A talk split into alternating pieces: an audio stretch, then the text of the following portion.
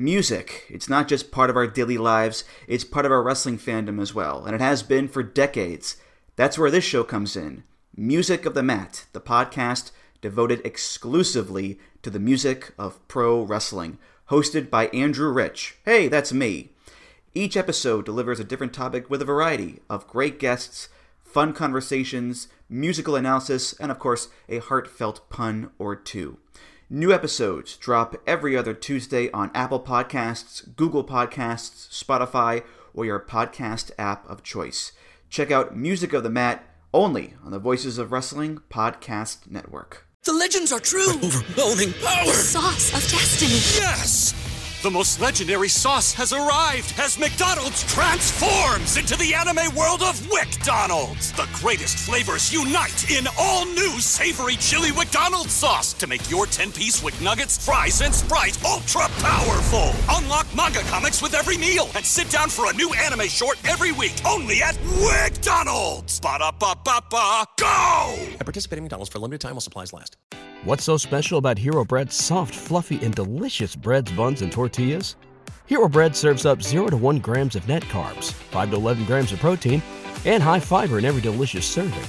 Made with natural ingredients, Hero Bread supports gut health, promotes weight management, and helps maintain blood sugar. Hero also drops other limited edition ultra low net carb goodies like rich, flaky croissants and buttery brioche slider rolls. Head to hero.co to shop today. Of the Voices of Wrestling Podcasting Network. Visit voicesofwrestling.com to hear the rest of our great podcasts, as well as show reviews, columns, opinions, and updates across the world of wrestling. What do you guys want to talk about? You are listening to the flagship podcast with your hosts, Joe Lanza.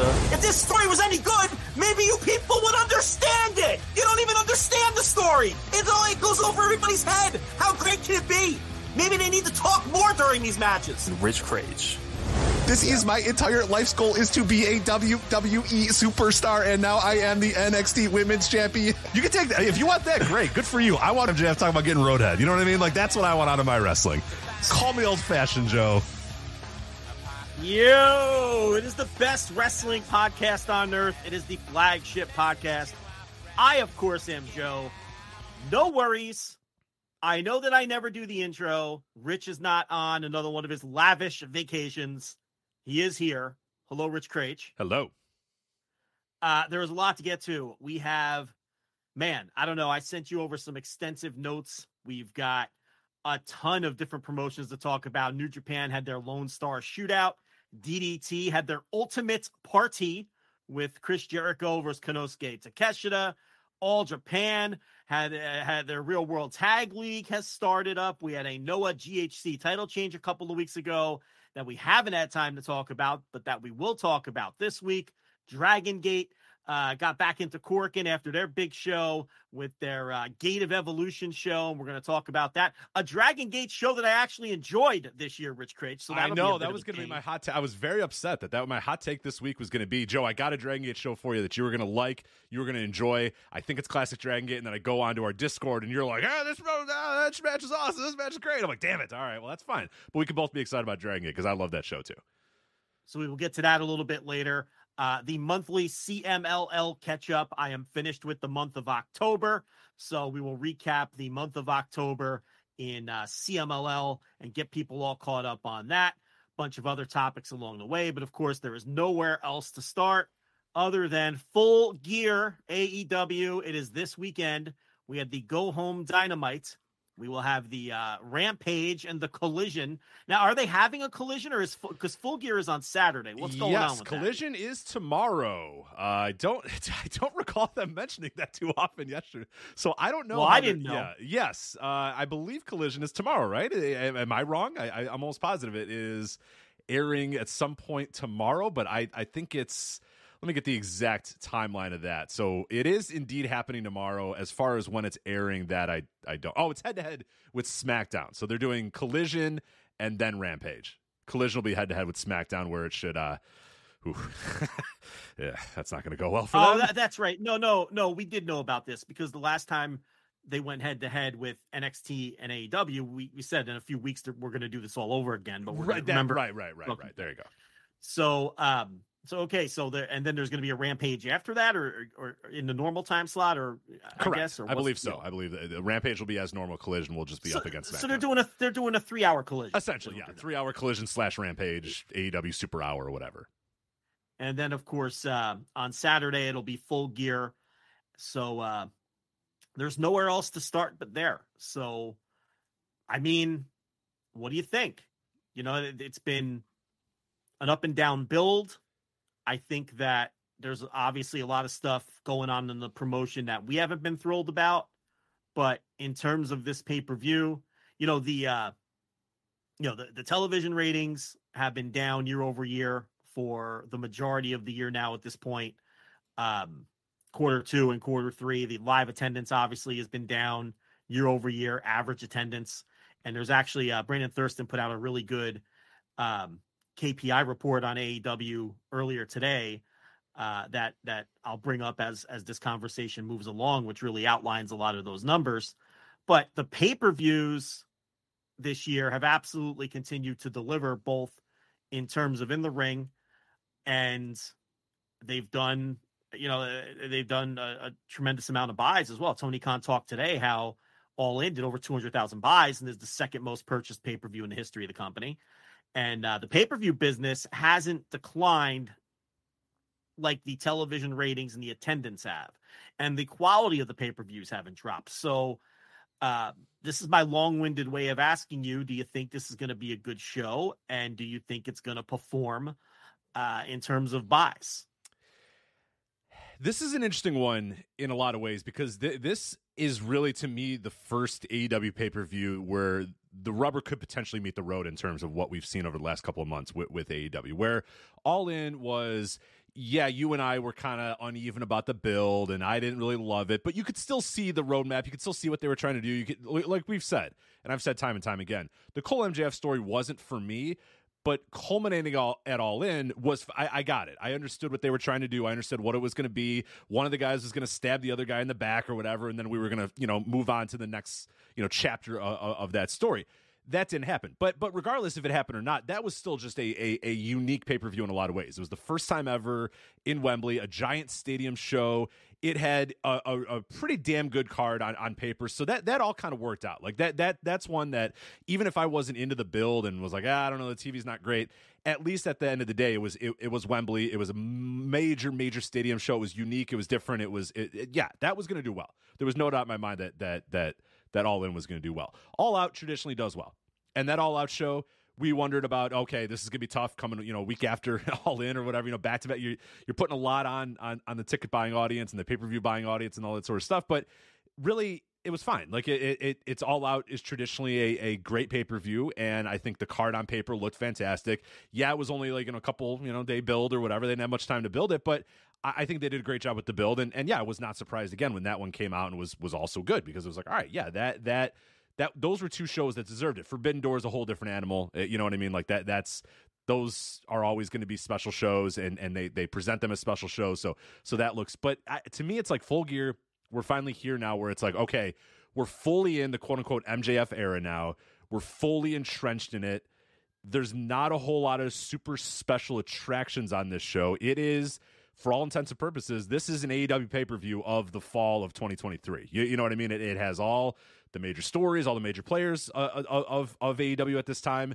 There's not a ton of big injuries. There's not a ton of big you know people coming in from the outside. It is an AEW pay per view in the fall. You know what I mean? Like and and, and it is that. So I don't know. It, it, it's I, am I'm very curious. I'm very very very curious because on paper I don't know that this is a jump off the page pay per view. I don't know if this is a pay per view that I go, oh man, if if this wasn't my job, I'd be clearing the calendar to watch it. I don't know if it is that. I, I really don't. And see, okay, let me count. Let me counter that. See, I think the reason that their pay per view numbers haven't declined with the rest of the consumer metrics is I think that they have earned consumer trust sure. the quality of their pay per views, and I think that fans like us who might be turned off by the tone of the TV, who might not buy tickets anymore, who might not watch the TV every week, we still keep one eye on the promotion. And I think that there's a certain level of trust that oh, it's an AEW pay per view, it's going to be great. It's going to be. I mean, a lot of these AEW pay per views, even this year, have ranked among, in our opinions, the greatest American pay per views of all time. They're always really fucking good. So, my take on it is, I think the pay per view will do well because I think that there's still a lot of consumer trust that the pay per view is going to be good. And I think until they have a bad pay per view, or until they have a pay per view that sort of matches some people's opinions of the overall tone of the promotion, uh, I, I think that'll remain strong because I think people know they're going to get their money's worth if they buy an AEW pay per view. I, so I think they do. Of, no, no, and and, and I, I agree with you. I think there's there is some confidence in there, but I, I I do look at this show on paper, and I don't know that this has the same oomph as a lot of other AEW pay per views in the past have. I think at best you're looking at Young Bucks, Golden Jets, there's not a ton of you know I, I think that'll be great. Like you know what i mean? Like i see that that match on a card and i go okay i think that's probably going to be pretty damn good. Now the story eh, there's not a ton to the story. It's a little haphazardly put together but hey it's the young bucks and it's chris jericho and kenny omega. I think i'm fine with that match. I'm sure that match is going to be pretty good. Uh, hangman and, and, swerve we'll talk about that a little bit more. That is one that I, i'm like all right cool. I, I circle that as like that is a match that i do want to see I got to scroll a lot more down. I, you got Orange Cassidy and Jon Moxley, which I do think I want to see. There's just not, you know, is there as much intrigue as there was for All Out for Jon Moxley and Orange Cassidy? No, but but those guys have definitely earned that. So I think Orange Cassidy and Jon Moxley, to a lesser extent, is a match that I circle and go, okay, yeah, that sounds pretty good. And MJF and Jay White, your mileage may vary on that. And I think that's probably where a lot of people are going to come down to. I don't, I don't know if that's going to be like the ticket buying, you know, decision is do I care about this main event? So I'm, I'm going to buy the show or not. But you know, I look at, at, at an AEW pay per view and I see two matches that I'm I'm really looking forward to, one match that I'm kind of looking forward to, and a main event that I don't know with a straight face that I can say I'm looking forward to, and and I'm trying to buy myself into it. And I'll tell you, we'll talk about the the the, the, the go home show and Jay White's promo and all that sort of stuff. That promo helped me get closer to being there, but I don't know if I'm there all the way in terms of do I really, really, really want to see MJF and Jay White for the world title? Right now, not really. Like, uh, sort of, kind of. And there's some reasons why I do want to see it, but it doesn't strike me as a main event that's like, oh yeah, that is that's a main event that people are going to want to buy and want to see and do all that sort of stuff. So you're really looking at a pay per view that, for me, has the Bucks uh, Jericho and Omega, and, and, your mileage may vary on that one too, and has Page and Swerve, which I think is is should everybody should probably be excited about that one. I, I, can't imagine many people not super excited about that one. And then yeah, if you want to put Cassidy and Moxley in that in that same boat, you can as well. Man, the the title four way, don't care. TBS title, good God, I do not care about that. Shida and Toni Storm, we'll get to that. I mean, some people might pretend to care, but I can't. And then the the Sting match has the intrigue of Sting, but I don't know. Are you really looking forward to? Cage, Luchasaurus, Nick Wayne versus Copeland, Allin, and and and Sting. Like I, I don't know that I really am. So that's what kind of where I come down to is a lot of these AEW pay per views on paper. Whether I like the builds or not, you can kind of you know look at it and go, "Shit, that's a hell of a show, man! Look at these matches." I don't know if this one has that same oomph that a lot of those other AEW pay per views do. Now, will it still probably be a so, good show? Well, it probably uh, will. Well, yeah. Well, that's what I want to know. That's a lot of words. Is it going to do well or not? I don't know. I can't tell you what the ticket buying. I mean, the ticket buying audience has, has reflected what they thought of the fall of 2023 for AEW. They're uh, going to have 11,000, 12,000 people in the building. They will. Yeah. I think some of that is the return to LA. Uh, but clearly, if the show wasn't connecting, they wouldn't have sold these tickets. So, I mean, and, and you know, they're pushing up. The, you know, they, they may end up having another million dollar gate as well. Mm-hmm. So, from that standpoint, um, you know the, the show's delivering at the at the gate. So I don't know. I think the pay per view is going to do well. So you you the jury's out. You don't know. Uh, you're going to wait and see. And you know, I don't think it looks like a great show on paper, but I do think it looks like a good show on paper. And until AEW proves to me that they that they're not going to have great pay per views, I think it's going to be a great pay per view as well. I just think that everybody has their working shoes on for these things, and um, look, I, I think there's going to be some stuff on the show that we hate. I think there's no question about that because uh, I'm telling you right now, I, I, Timeless Toni's going to wrestle in black and oh, white. that, bet and the that, fucking house. If my bookie was taking odds on that, and I said that weeks ago. We said house, that weeks ago. We were we were on on it weeks ago, and they have not let up on it. Yesterday, opening the door and it goes to black and white, closing the door, it's back to color, opening the door back and it's black to black and white. Absolutely, Shida is coming out Hikaru Shida is going to come out first. It's going to be color, and then Toni's going to come out and it's going to be in black and white. And the announcers are going to be like, "Oh my god, what's going on here? I guess we're going to wrestle this match in black and white." And it's like, yeah, positive, positive. Bet the fucking house that that match is going to be in black and white for sure. And Yeah, that's gonna, gonna- suck, and it's gonna be shtick heavy, and she's gonna slap Shida's ass, and she's gonna throw a bunch of shoes at it and stuff. Like anybody that thinks that that bell's gonna ring and you're gonna get, you know, Toni Storm of, of a year ago, Toni Storm of six months ago, you're out of your fucking mind. That's not her anymore. Not with this character. Yeah. So, you know, at some point they're going to roll Roderick Strong out there to do his shtick. You know, the giraffe was back this week, but um, you know, I, I'm I'm banking on the show delivering bell to bell because they haven't proven to me that. I mean, I, I do think they still pride themselves on that. The, the Um, roster's you too know. good, I, and I've said that before. Like as as as uneven as the creative has been this year, this roster's still too damn good. That if you roll the if you roll the ball out, you know what I mean, let these guys play type of thing, where you say, all right, you know what, just wrestle, just.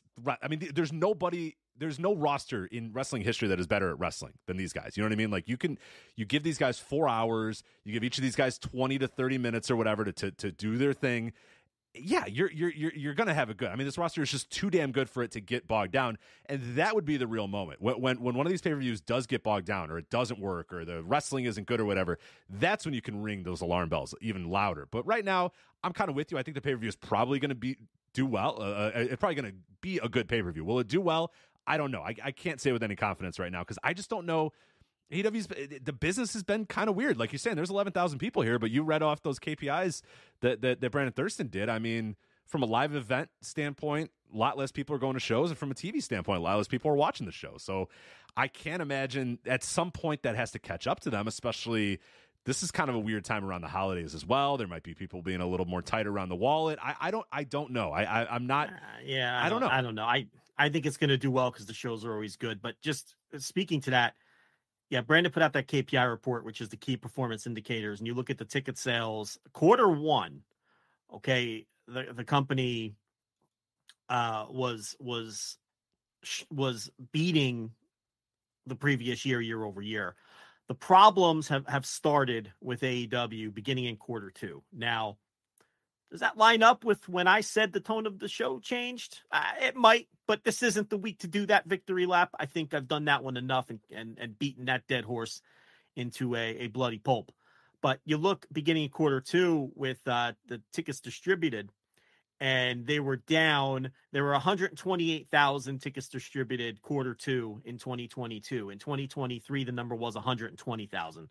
So they were down about 8,000 tickets distributed year over year. But in 2022, they only ran 18 shows. In 2023, they ran 23 shows. So the average amount of tickets uh, per show uh, was significantly higher in 2022 versus 2023, even though it was only 8,000 total tickets difference. Okay. So that's where the problems began. They had less tickets distributed and they ran more shows, which is a bad combination. And then you look at quarter three, which is the quarter that just wrapped up that Brandon put this report out on. It's on WrestleNomics if anybody wants to see it for themselves. If you take out all in, because it would be preposterous to, to, to leave it in, that's an outlier. We can compare year over year next year when they do Wembley again, right? But you can't compare this year with Wembley against last year without Wembley. So if we remove all in, okay, they distributed 126,000 tickets in quarter three this year versus 94,000 tickets last year. But they also ran 26 shows this year and only ran 16 shows last year. So when you look at the average tickets distributed per show, last year it was about 5,900. This year it's about 4,900. So in quarter three, they're down about a thousand fans per show, but they're running more shows. And they ran all in, which was another 80,000 uh, people, right? And they uh, obviously are running more pay per views this year. They're running more shows overall. They're running more pay per views. Uh, the company is making more money, but it's it's out of volume. The consumer metrics are down. Okay, so if you just look at Dynamite, it's the same story. Quarter one, they had year over year growth, but beginning with quarter two, you look at the tickets distributed, and and remember because this is broken down by quarter and Dynamite is weekly, it's now an equal amount of shows. Right. Same same 13, quarter. 13 week uh, 13 shows be every, 13 every shows every, it's 52 weeks a year so it's going to be 13 weeks per quarter and uh, they were down uh, 1200 tickets in quarter two uh, year over year and in quarter three uh, there were uh, uh, they averaged 5.7 thousand fans in 2022 and they averaged 4.9 thousand fans in 2023 and if you want to take that back to 2021 uh, they're 2,000 fans down from 2021 in quarter three, where they were averaging almost 7,000 fans per dynamite two years ago. And we're down to under 5,000 in terms of tickets distributed. Tickets distributed, and these numbers are WrestleTix. So it's not necessarily tickets sold, but it's going to be close enough and it gives people uh, the general idea of what's going on. So as you can see, there's a ticket trend both for dynamite and overall since quarter two of this year, which is not good. And it has continued in quarter four, obviously. There were what, 3,400 people at that dynamite last night. Okay. Last year, quarter four dynamites averaged 4,300 people. So, and when we've seen all the advanced ticket sales, they're dire. And it's the same story with the with the television ratings. Okay. Dynamite is down 11% in total viewership. Rampage is down 20% in total viewership year over year. And, you know, before you go pointing to lost cable homes and everything, that's higher than the rate of lost cable homes. But uh, what Brandon did is he compared it to other TBS and TNT originals. And when he says originals, what he means is other shows that rate on the top 150 on the daily chart. So no reruns of sitcoms or anything like that. The other TNT and TBS shows that that rank on the chart, whether it's NBA or NHL or, or whatever else. Well, you know, those shows are up 3%. They were up 3% in the third quarter. So AEW is now strongly underperforming the other programming on their own networks to a pretty massive degree. Right. And it and it's the same story in the key demo. Down for Dynamite's down 14% in quarter three. Rampage is down 19%. And the other uh, TBS and TNT originals are essentially flat in, in the demo as well. So uh, you know, and, and again, these trends all started right around the second quarter of this year and they continue into the fourth quarter. But again, overall, because they're running more shows, I mean, they ran 27 shows in the third quarter versus 16 shows last year. And they obviously have added uh what they uh, two pay-per-views all in World's End. Uh, am I missing one? No, because they ran five the year Not before. yet. Yeah, we're, we're going to start that pretty soon. Next but right year now, it's right? be- oh, yes, yeah. yes. Right now, not World, World's End is going to be the first. I guess you have All In. Obviously, you have All In, which was a special show. That- but and World- well, that's on the calendar now. He's doing it every year. Right, right, right. No, so you had World, you had All In, and now you had World's End, which is going to be kind of what the first official, like to me, for the All In and and World's End. The first, well, I guess no, fuck Wrestle Dream. We forgot about Wrestle Dream, of course. Oh, Wrestle Dream. So Yeah, three. They duh. added three. So yeah, it, it is. Yeah. And there's more coming next year. Make no Right. doubt about it. I mean, if if you heard Tony Khan's comments on the media call today, you know, he talked about how, you know, he has studied this and and this he's, you know, this year he has added these shows and they've all done well. All ended better than any show other than the Punk return. So yeah, they're going to add more, Mhm. and they should add more. If the shows are going to perform, they should add them. Okay, This- they yeah, should add we, more. Should, we, we've reached the point like every wrestling company does, and everybody everybody always says, and this happened in 1997, and it happened in 1996, and it happened in 1995, and it happened in 1993. You can go read the observers of all those years at the time. Is people will say, "I can't, add, uh, I can't add pay per views. It's gonna, you're gonna, you're gonna burn the audience out. The audience is gonna want to buy anymore." And the never amount, works that way. yeah, never ever works that way. In 1993, when Eric Bischoff said, "Well, why aren't we running more fucking pay per views?" and everybody said, "Ah, Eric, you're going to burn the territory out," he just said, "Mm, "No, uh, we're going to do it." And guess what happened? That you know maybe they lost a couple pay per view buys here and there in the short term, but then little by little, all those people came back, and then more, and then more, and then they just made more a ton more money. And the same thing happened with WWF when they said, "Ah, no, Eric's going to kill himself. They're going to burn the territory out there." Eventually, Vince McMahon then had to say, "Ah, you know what? We'll do the in your house thing. We'll do those for you know 19.99 or 9.99 or whatever the hell they were, and and, we'll do that because we don't want we don't want to burn the audience out or whatever." And then eventually, they just made those full on pay per views, and they made more money than ever. It, it's it's it, it's it's inevitability in professional wrestling that this is going to happen. The idea of doing quarterly pay per views, I love it. I think it's a great idea. It makes for fun. I, I think fun builds the shows and it makes the shows super, super special. But if you're running a business, the monthly pay per view model, I, uh, we've proven now for, for two decades at this point, the, the monthly pay per view model is, is definitely the way to go. So it, it's going to happen. It was just, it was an inevitability that at some point it was going to get there. And now, and now we're here. it's a matter of time. But right now, this is a company, and this might sound familiar, where the consumer metrics are down and continuing to go down, but they're probably not probably they are making more money overall. Right. Making You more know, money from so- TV, getting more extra t- money from from Turner and Right. from Warner. And the only yeah. concern though, now the concern here is this is a really bad this is really bad timing for your television ratings to uh be doing so poorly year over year in comparison to the other programming on the network that you're negotiating Right. with. This is poor timing. Um, I am still confident they're going to get a television deal because Dynamite in particular performs so well. Uh, it's very often uh, it's you know there's there's a lot of weeks where it's the number two show on cable, excluding you know uh, sports, uh, behind Raw, you know, and and and that's extremely valuable. We'll find out how valuable when they get their deal, and even Rampage and Collision with the uh, sometimes ugly looking numbers that they do still perform well in their time slots and on their days. You know, they're not the runaway successes that Dynamite has been, but um, I would think that those shows are considered uh, better performers than what uh, WBD could have in those uh, some of the alternatives that they could have in those slots. But we'll see. You know, I, I- I do. I'm confident they'll get a deal, but this is certainly poor timing. You don't want to be, you know, eleven percent down and fourteen percent down in the demo when you know the other programming on the network is holding up just fine. Right.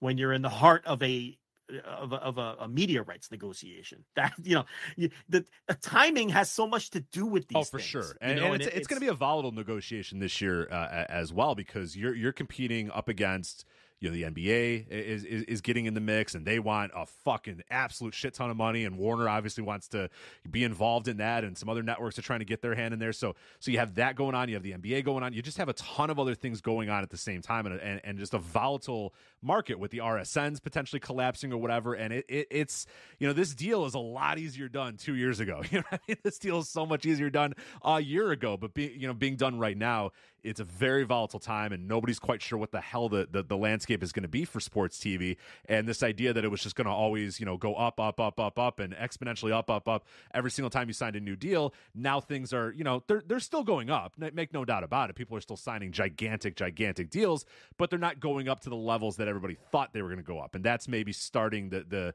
the bubble's not bursting, but it's, it's certainly, you know, it, it's not growing. You know what I mean? Like the bubble, it, it we don't know what it's going to do. Like there's going to be Well, it stopped growing at the exponential rate right, that we're right, used right. to. It's not. You know, you ta- just look at Raw. overwhelming the world anymore like it was before. Un- There's You- you just look at- you just unsustainable. look at- yeah, go go you look at SmackDown not getting the expected raise, but they still got a raise, right? You look at that women's soccer league, the National Women's Soccer League, which I, I honest to God didn't even know existed. And they just signed a mega television deal that stunned me. I was like, who I didn't first of all, I didn't know the league existed. And then I was like, what kind of numbers could it possibly be doing? And then, you know, the championship game did like 900,000 viewers or so. It basically does uh, AEW numbers. And, you know, so I, I don't know if you want to look to their deal as maybe a comp for AEW. What they get 90 million over uh, Something like many- that. me- yeah, yeah. I, I will say that. NWSL. Let me pull that up. Yeah, yeah. I Try to get the numbers there, but I will say one of the things that was kind of startling and and and very upfront, and we were kind of on top of this and, and discussed this for for years, talking about how Fox with with SmackDown, they they wanted big numbers on on for SmackDown. They they they got what was it four million out of the gates? I think that first week. And we all kind of said, okay, what's week two? Nobody gives a shit about week one. Everyone was going to check it out week one. That was going to be a big show. You had The Rock on it. You had all this sort of stuff. What's week two going to do? And and we did it at the time. We did that show and said, whoa, okay. They they went to like two million almost immediately after, and then kind of settled there pretty quickly.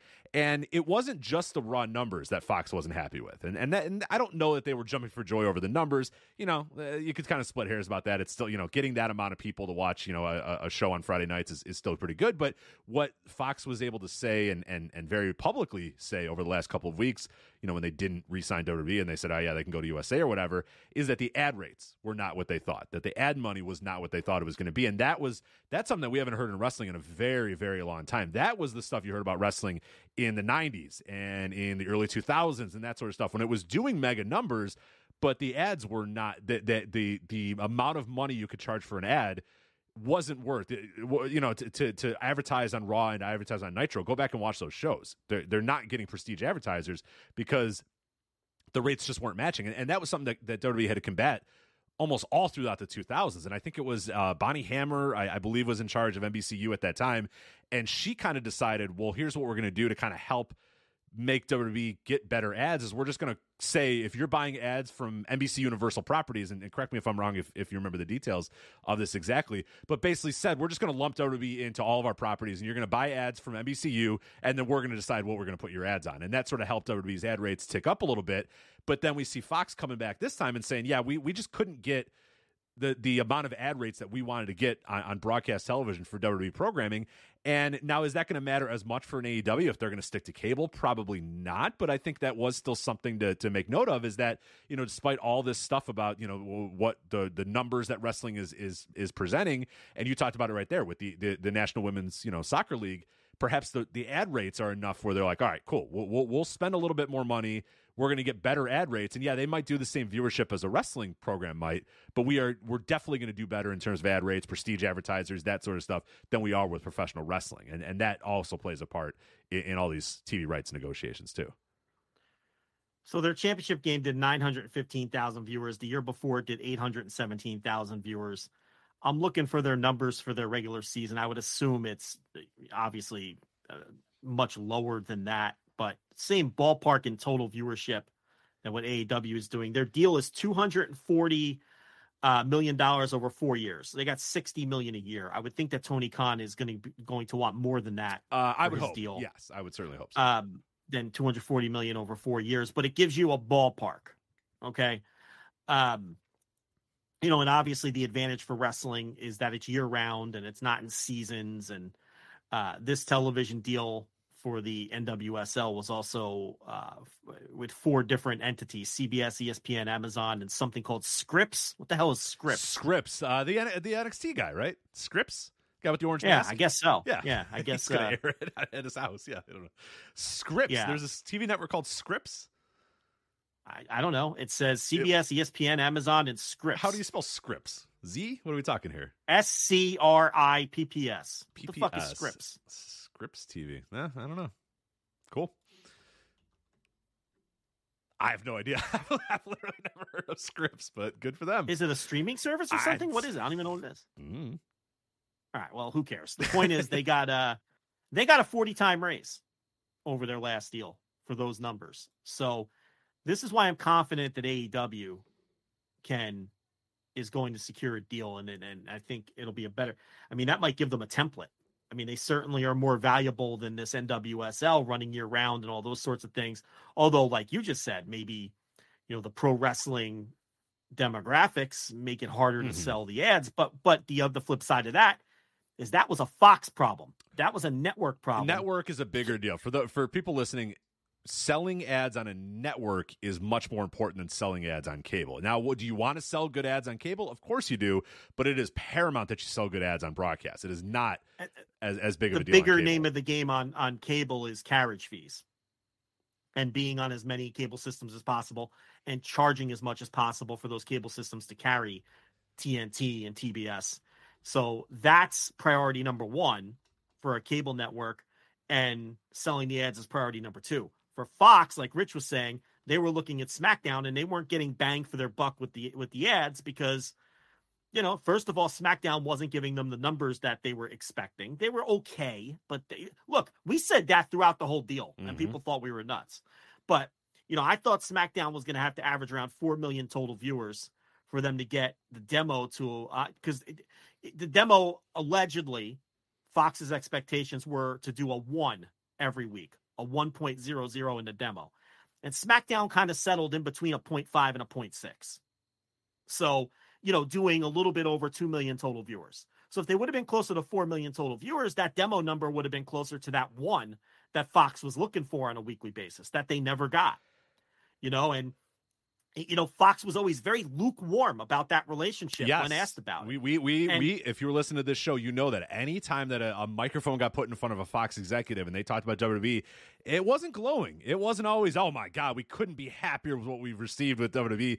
It was a lot of weird language about, yeah, we're, we're, you know, they have momentum or we're trying to get them to a certain level or, you know, it was all kind of this guarded language and this weird language. And, and you and I read it as, these dudes aren't happy. And how could they be? We There saw were- the numbers. listen- we saw the fucking numbers. We looked at them. We know what we're doing Yeah, here. there were lukewarm numbers, and there were some quotes that were flat out negative. Right. I mean, towards the end of the relationship, there were some quotes from some Fox execs that were like, "Oh, well, it's not performing as we expected it to, but you know, it it generally wins the night and all this." Uh, so you know, you kind of felt like that was going to fall apart. Now, selling ads isn't quite as important on cable, and what's more important on cable is being closer to the being the number one cable network because then you could charge carriage fees that uh, correlate to being a top 10, top five, a number one cable network. And that's what USA has been gaming it for years because Monday Night Raw has been shooting them up those, uh, th- those, you know, Raw has carried USA for much of USA's existence over all the last. almost almost all of USA's existence and its its ability of being the quote unquote number one network on cable It's is thanks to Raw. Is, is thanks to Raw. It was, it was thanks to them in the '90s. It was thanks to them in the 2000s, and there was the brief period, obviously,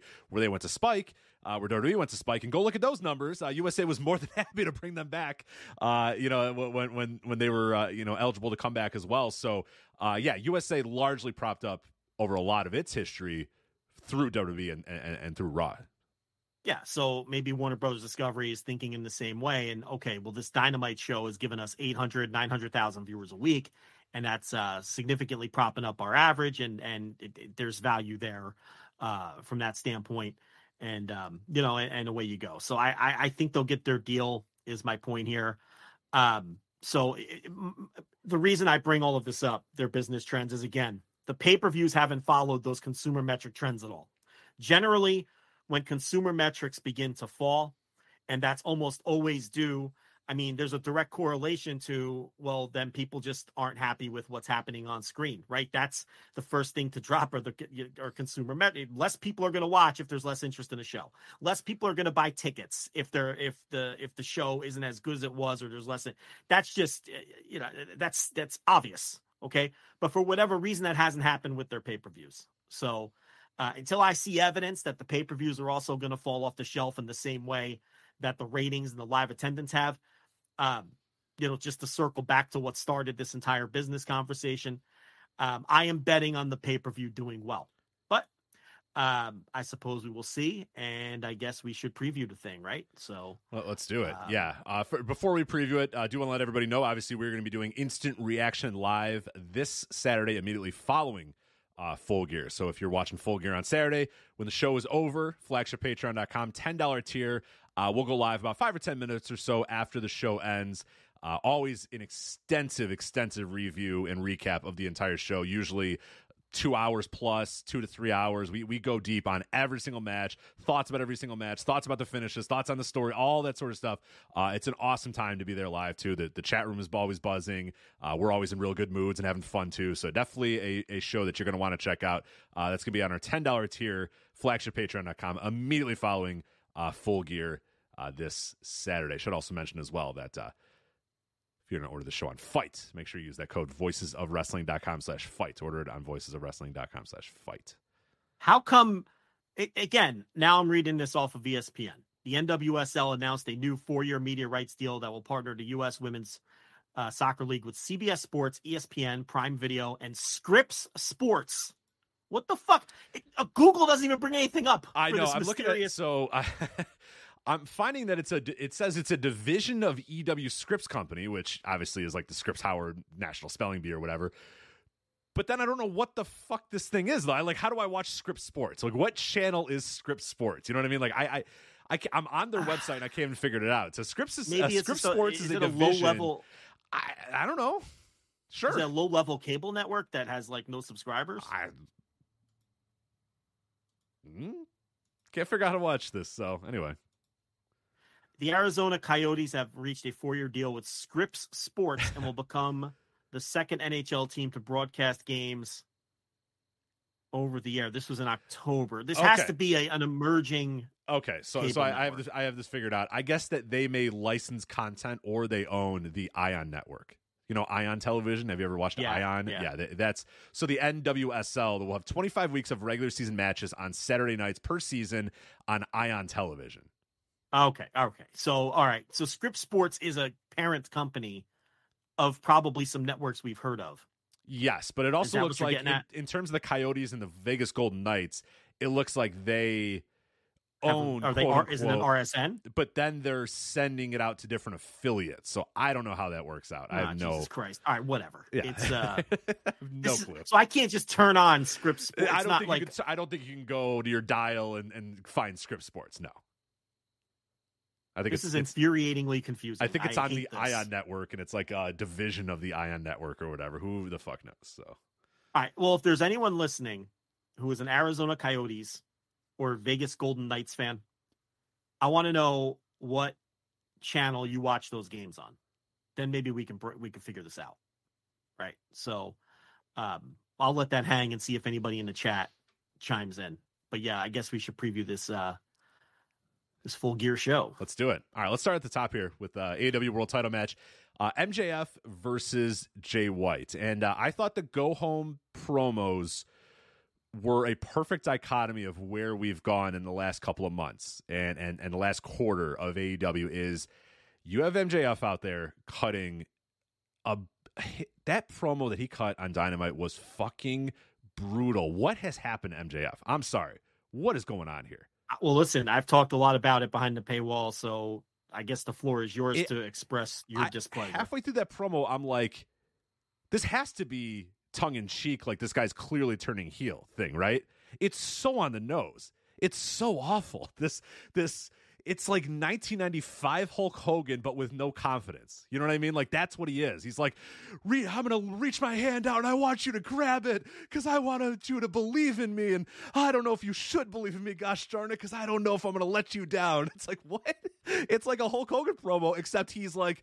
Oh, I'm not going to lead you to war. No, just go on your own. I'm not going to be able to do it. It's like, what's going on here? Like, what is this? It's like half of this just like weird screamy bravado, but then he's like, "Oh, darn it, I don't have any confidence. I can't do it. I'm just going to let you all down and I don't want to do that." Like, who wants this? Who's this for? And then uh, what's funny about it is then every week Jay White basically oh calls my him out god. on this. Yes, and then Jay White comes out and goes, "MJF, cut the shit. Nobody believes this bullshit. You're a fucking villain. You're evil. You're awful." Cut Well, he the said- woe is me bullshit. Like, let's get on with this. Come on, what are you doing here? He said, "This is not who you are. right? Was- you are a villain." And it's like, you know, MJF is just trying to. His whole deal lately has been he's trying to be everything to everyone. He's still trying to retain the idea that he's a scumbag. He's still trying to retain this, you know. But now he's he's he's also doing kind of this this weird. He comes across like some whiny millennial on Twitter who's looking for attention and wants some likes. So they tweet about how they're working hard every day to be a better person. I'm and so better tired. themselves. I'm just so Yeah. tired. Yeah, and it's like um that doesn't fit him at all. It just comes off inauthentic, you know, and and it's uh it's it's he's looking for avenues like, you know, previous to that it was the crowd response stuff, which to his credit he stopped doing because he got a lot of criticism for it, took it to heart, admitted it stunk and adjusted. You know, he dropped the tofu stuff, which Jay White also called him out on a couple weeks ago. You know, oh, how come you don't call me tofu anymore? You know, he's like, you know, and, and he he he made fun of him for bringing up the Google Trends. He buried him for that. Jay White has been eating MJF alive. Oh, he has. Yeah. And, and- this week was just- uh, this week was probably the best one ever, where MJF is out there doing his fucking ten minute thing, and then Jay White just comes out and is like, "What are we doing here? You're an idiot. You're a villain. He's like- Nobody believes this Yeah. shit. Whatever you're doing isn't working. Like you're just." And I'm just I'm just standing ovation for Jay White here. So much so. It's not going to happen, Joe. I don't think it's going to happen. I don't know what percentage chance is going to be. Maybe we can talk about what the percentage chance is going to be. I am all in on Jay White winning this title. He's not going to do it. I think there's probably like a 5% chance he does do it, but I think we can course correct in such a big way if he wins this title. There is so many things that we can do differently on the show, and there's so many different ways and avenues and things that can happen if Jay White just wins this fucking title. And Well, I'm not, not happening. It's not going to happen. It's just not because there's no way that this guy's going to steal the belt, talk down to MJF, call him a fucking chicken shit, tell him that he's lying to everybody, tell him that he's wrong, tell him he's not what he says he is, and then beat him for the title and just keep the title and walk away with it. That's a lot. That's a lot to do. Even with the even if you have a quote unquote devil, you know, come in and cost MJF the title or whatever, that's still a lot. I mean, I guess if you really want MJF to get down to the absolute bottom of the barrel and he has all these friends and all this th- stuff and he's the champion and, and now it's all coming crumbling down. He doesn't have his friend Adam Cole. He doesn't have any friends with him. Maybe he loses the ROH title on this night too. You can have this. You can do a big course criteria. He can lose everything. He can lose it all, and then you have to try to get him to either build this thing back up, or maybe this is what makes him snap and go back to the old MJF. I don't know. I it's not happening, but I let, allow me Well, to I at mean, least fantasy even- book it for a minute because I think it would be the biggest and the best and the and, and and just the easiest course correction you can do is if you want to do this devil shit, you want to do Roddy, you want to do Adam Cole, great.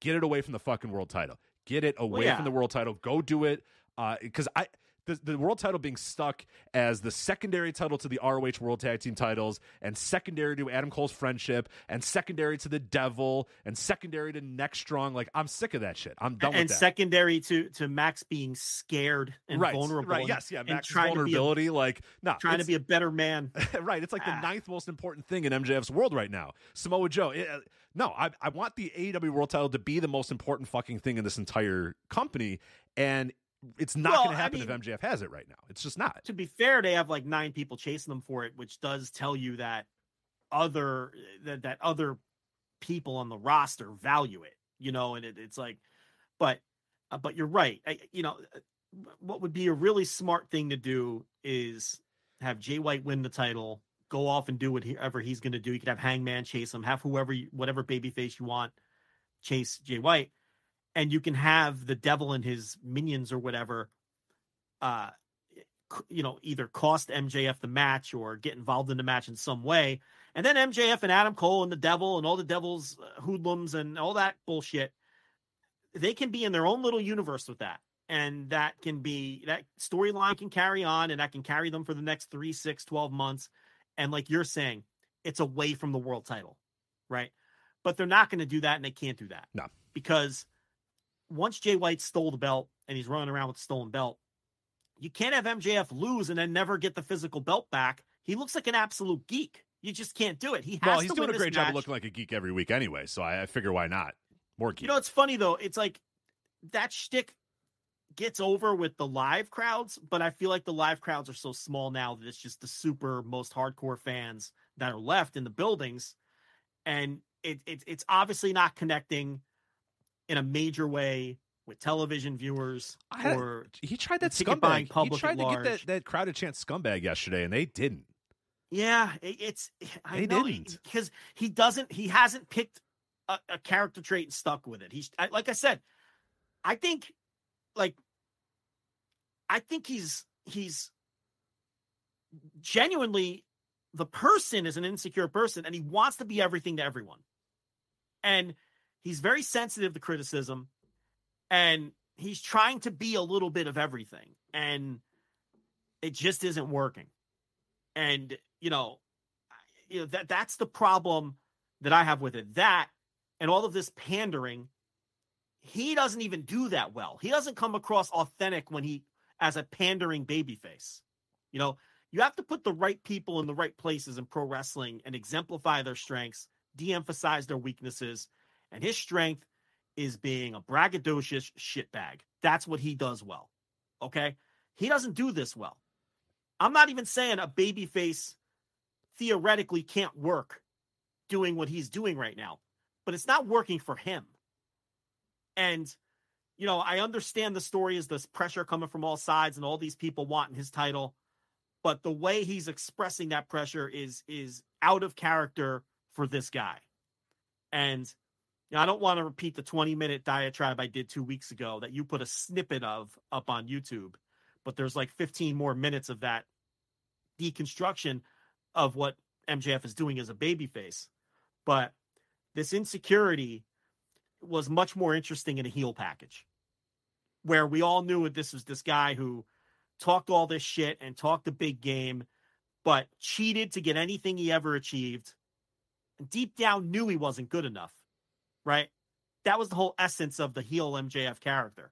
Deep down, he outwardly, because he was insecure, he's telling you how great he is. Right, but he needed that And he's ring. better than he you and you Wardlow. know He needed to cheat. Right. He needed the ring. He needed Wardlow. he needed all those things to win most times.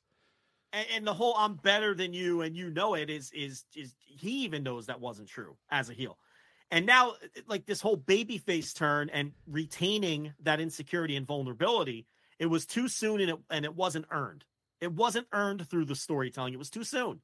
This was something they should have done years from now, long after he had come up short in winning the world title. Multiple.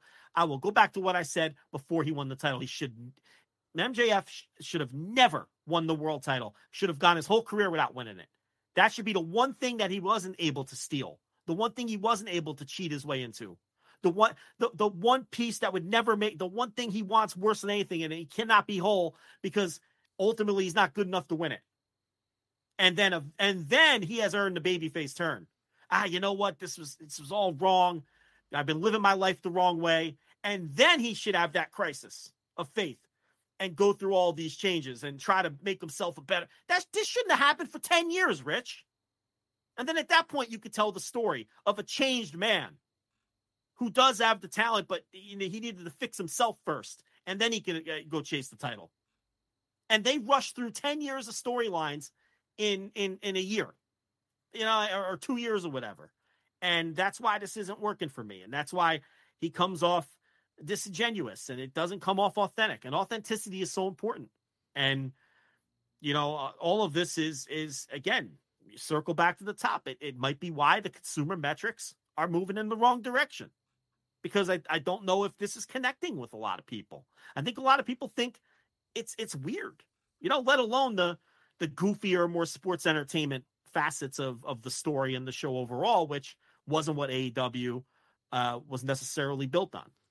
So right, he's he's hard to um, nail down exactly what I'm supposed to feel when MJF comes out. What am I supposed to feel about this guy? How what how am I supposed to feel? And like I think a lot of it is rooted too that we've talked about a lot is why would why would Joe Sixpack really give a shit if Adam Cole and him are friends, if Roderick Strong and Adam Cole are friends? There's a lot of stuff that we're we're supposed to assume that we're we're to care about. We're supposed to care about these people and their friendships, and that's I don't really give a shit about these guys' friendships. We haven't we haven't known these guys enough. We haven't known Adam Cole and Roderick Strong in the Kingdom enough to really give a shit. We knew we knew MJF. You know what I mean? We, if you were just a watcher of, of of AEW television, you knew MJF and you understood the struggles and the ups and the downs and all that sort of stuff and the confidence and the braggadocious and and and the feuds and what he could do and all that sort of stuff. But it's, really like right now at this certain point of MJF, it's like, wh- what am I supposed to feel about this guy? What am I supposed to think that this guy is or, or, or is doing? And and I mean, right now the only thing that the trait that I think of is like a guy that's overwhelmed, a guy that's doing trying to do too much, and that's both in kayfabe and in real life. You know, in terms of stuff like a- a guy that is just seems like he's doing too much, and that's why I really do think that at Full Gear. You could do a big time story here. You could do a big time reset and, and get things, I think, on a pretty good track. I, I think he shouldn't pick a partner for for this tag match and just say no i'm going to go it alone because i don't trust anybody or whatever or there's no one that's right for me. I don't trust joe i don't want to give him the title shot or whatever and lose that and, and lose the title and then go to this main event and the devil comes out and he loses the world title. I think you can get a lot of stuff back on track by having mjf lose everything and now he's left with no friends no titles nothing. He's got nothing left. Cole's out. This devil's attacking him. Uh, the, you know roderick's calling him the you know the, like there's a- Yeah, but to me, that all should have happened as a heel. He should have hit bottom as a heel. I to then I'm with you, but we're we're past that point. You know what I mean? Like we're, we're past that point, unfortunately. because that that to me should have instigated the baby should have instigated the change in his philosophy. Like, oh, yes, oh man, absolutely. you know, Yeah, after five years of failing to win the title, that Right. should have been the the absolute. Wardlow turns on him. He loses the ring. He's lost, you know, five straight pay per view matches to win the title or whatever, and now he's just a shell of himself. he's got no one. right. You know, he, yeah. He's then alone with his, like his scarf, and he's in a bloody mess with his scarf. then it's I need there. to change my ways, and Right. then you could have no one trust him. Be like, no, we, you know, you've screwed every one of us, you know, and then and then right, trying have to be slowly- partners. Hey, come with me. I'll help you out and stuff. And go, no, I've seen how this story goes, and no, I'm. I'm That's good, how you tell this story. You Right. don't tell it with, "Ow, the Chinese food is spicy," and here's some inflatable alligators, and I'm gonna do kangaroo kicks, and we're gonna rush through everything in in six months instead of doing it. Th- yeah, that's how you tell this story. But, um, you know, so now you know he's gonna. He's obviously. I don't think he's gonna lose Jay White. I don't think there's really any chance. And then we see where we go from here. Now the devil. It's probably Jack Perry, right? I mean, I think I don't know. I don't they want you to think it's Adam Cole. Great. I don't care. Okay, they want you to think it's Cole. Yeah. Okay, that that that I, I look, I understand that it's a terribly told story and it stinks, the whole devil thing. And I they're thought, I trying thought to it was. I thought it was Britt Baker because she made devil fingers and something. So, you know, you know, they're trying to like make us think that this has been a good, logical story that they've been telling. It hasn't been. They're, they've lied to us and told us that the the devil has attacked anyone that's close to MJF. When it's MJF said that. It wasn't just Excalibur. MJF got in that promo yesterday and goes, As you know, the devil has been attacking everybody that I, that is, I believe. Yeah. It's like, And- and, uh, what? no. It's one Just thing for acclaim. Excalibur to say, but it's one thing for you know MJF to clear his. And he's like, as you all have seen, the devil has attacked everybody that I've been close to. No, hold on a minute. because the story stinks and it's not. eh, It, it's been incoherent. At least they've been mentioning it more and building it up more in the lead up. But um, you know, it'll probably be Jack Perry. I would think they want you to think it's Cole, and it'll probably be Jack Perry. It, it- you know, it, it- it's. But you know, and then from there, that that will be his next program. You know, it's. I was told a long time ago. I was told in the fucking summer that all this shit was plotted out through December. So, um, World's End will probably be MJF versus Jack Perry, or you know, I've seen some people say, oh, well, maybe it'll be against the the the the dollar store G one winner, right? Whatever that thing's called, the Capital fucking collision. What is that fucking- Classic. Continental, Continental Classic. Classic. Yeah.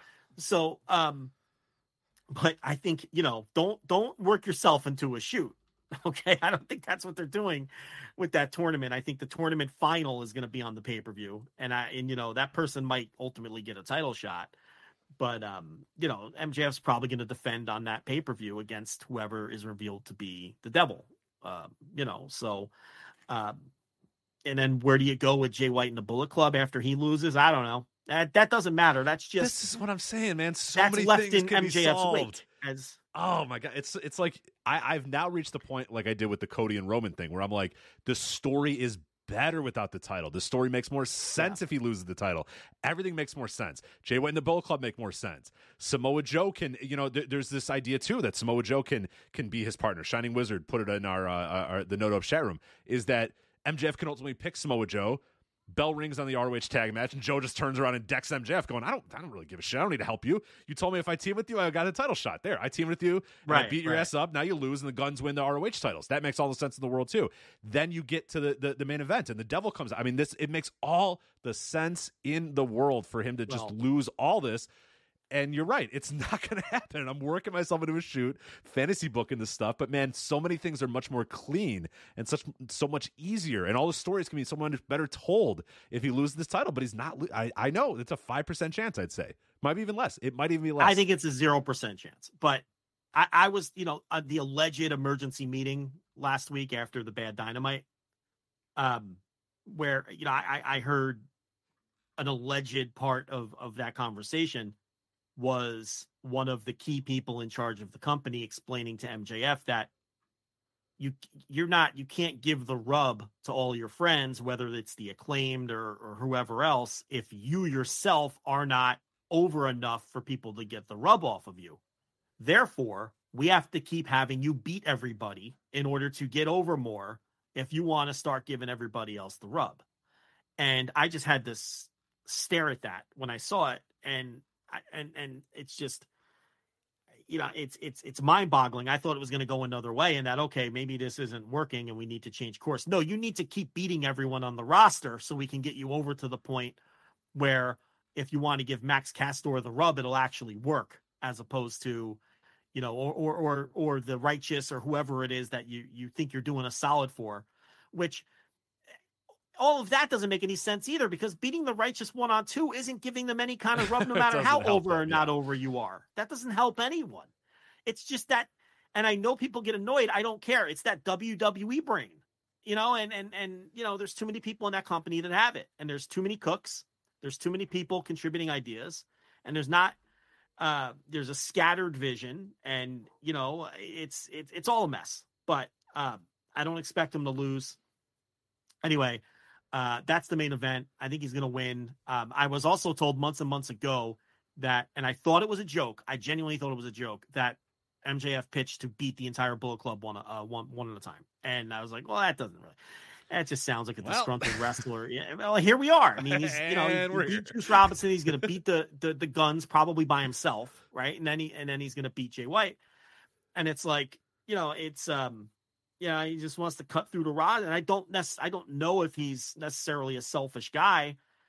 Um, I know he wants to to help his friends in the company and, and those things for sure.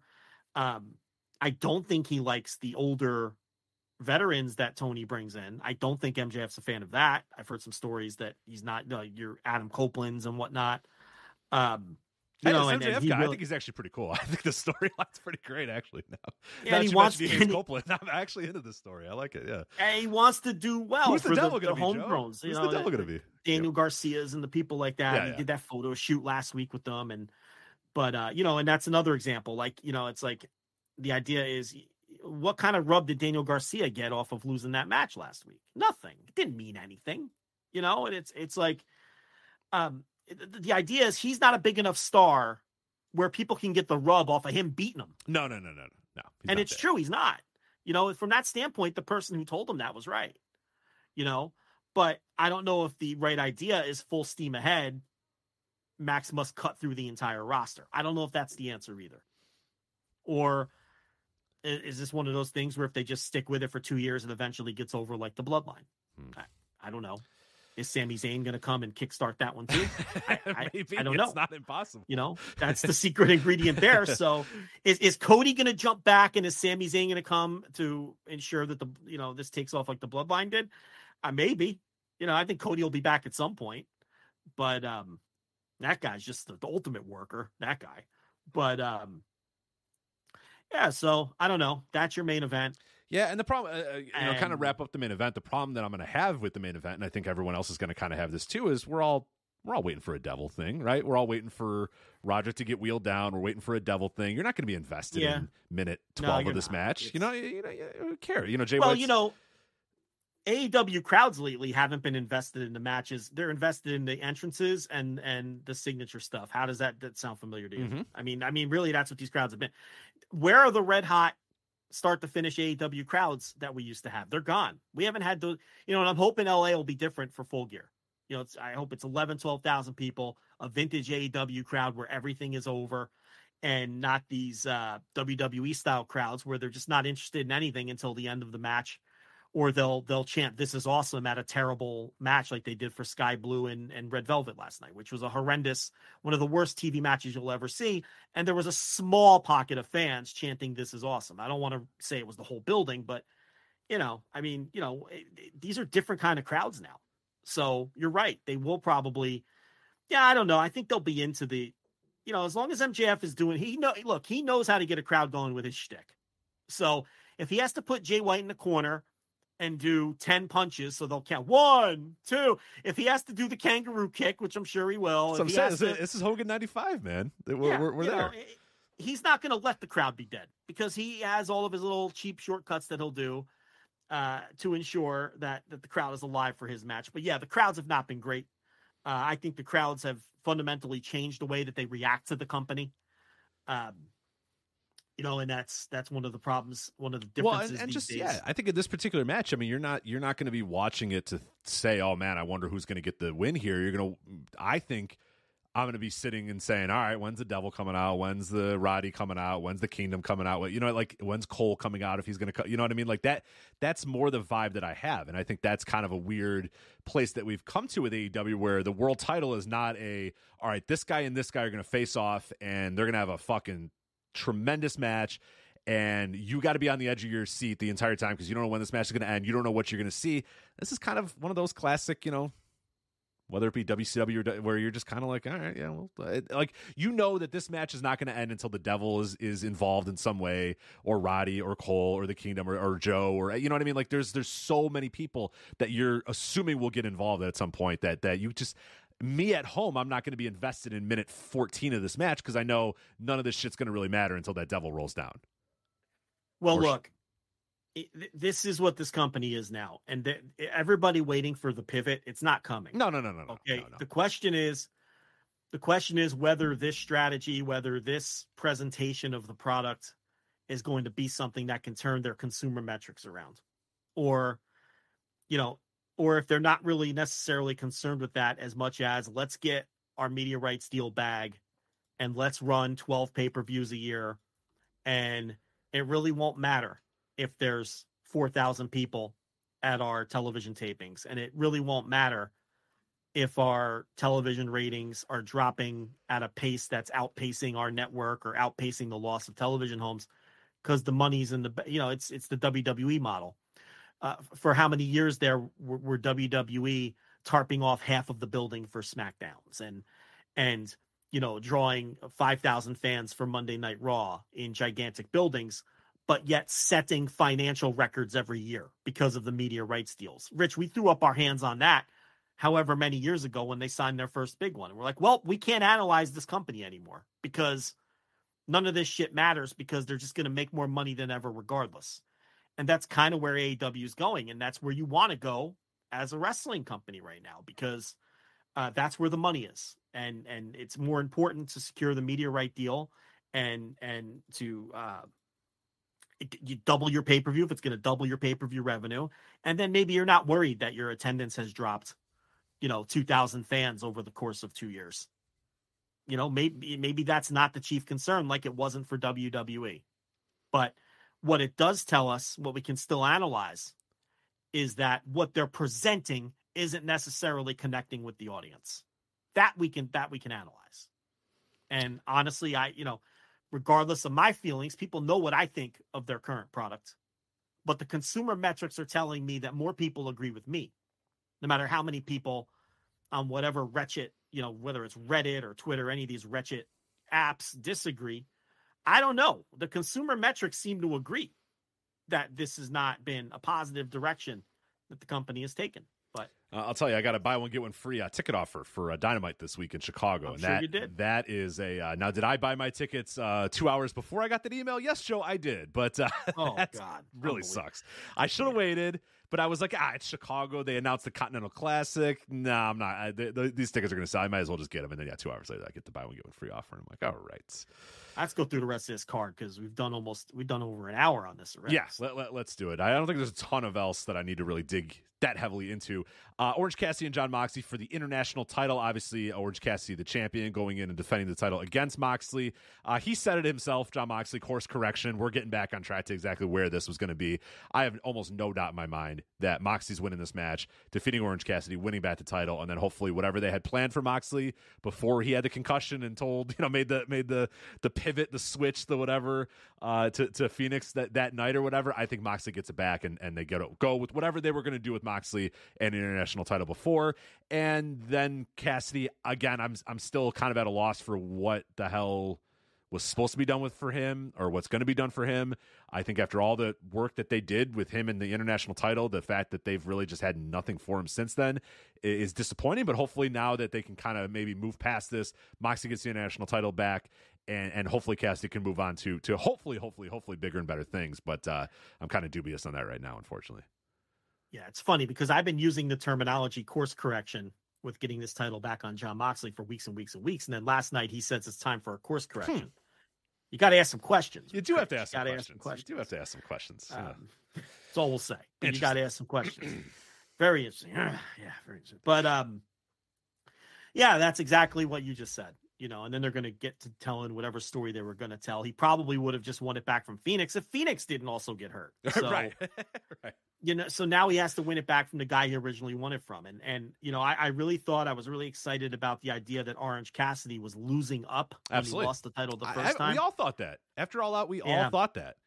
Well, now I don't I don't give this company any benefit of the doubt with that sort of thing. They have to prove it to me now because that wasn't the case. He was doing shtick with Hook, eating potato chips, and he was in a worse position than he was when he was champion. So, um, but I look, I think they missed the boat on that. They did. That was the week to do it when he came out and cut that promo. If you were going to do something and move him up, and uh, they chose to go in this direction instead because the top of the card is occupied by devil storylines and MJF being vulnerable and everything else. So I guess you just, you know, I, it's whoever MJF wants to work with at this point. He's the top star, he's the champion, and that's the way it goes. So the, what, the there's no room. thing that bothered me the most is that he came back like on that dynamite that week after after being after this whole story about oh my god this guy is just working too much and his body's broken down and he can't keep going he can't keep going he can't keep doing this he loses to moxley at all out gets a standing ovation afterwards and everyone assumes that it's like all right i'm gonna go take a break and i think he even tweeted that out i think he's like i'm gonna go take a break or whatever and then he's back like three days later, and it's like, oh, all right. he's just kind of back on top. And like uh, right then and there, I was like, ooh, I don't like that. That's a bad start. Like I would have taken this guy off of TV for weeks. Me too have him come back and have him say i'm refreshed you know i, I have proven that i'm a, a, superior like whatever you want to do and it's got to be an, an orange cassidy shtick or whatever but you know you could still have the shtick happen and and have him say now i'm going for the world title now i'm going for this title now i'm going for you i'm going for like he had to move up and he's eating potato chips with hook and it's like oh all right we're done now he should have disappeared until people forgot about him and then came back as a big surprise right. to do whatever you were going to do with him. Right. I healed so, up and I'm back and better than ever, yada, yada, yada, whatever. They, but they, they, they missed the boat on, on that. And, and, you know, so we'll see what happens. Here. Yeah. See if they can get it back on uh, track there. Uh, Christian Cage, Luchasaurus, Nick Wayne versus Adam Copeland, Darby Allin, and Sting. Look, I think all of this has been well done. You know, it's um, and then Sting will have the one more pay per view match after this, presumably against Darby Allin, babyface, babyface probably still undefeated.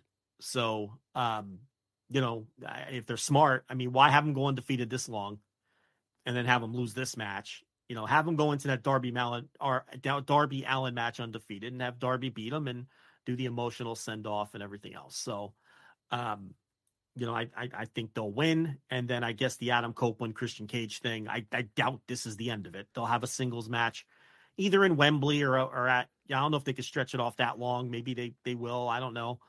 Um, but they're gonna have a big singles match on one of these other shows at some point. Yeah, I, I don't see any reason to have Sting's team lose. I don't see any reason to have Copeland lose. And yeah, you have Nick Wayne right there for you. You have Luchasaurus right there for you. I mean, that makes all the sense in the world. Copeland can pin Luchasaurus. Nick Wayne should lose. Or Nick Wayne. Yeah, Copeland can pin fucking Nick 18. Wayne. It doesn't yeah, matter. It's fine. He'll survive. So uh, yeah, yeah. No, that, that's that's definitely the best move. And then yeah, move on to a Copeland Christian Cage thing on its own and, and, and yeah, hold off Sting.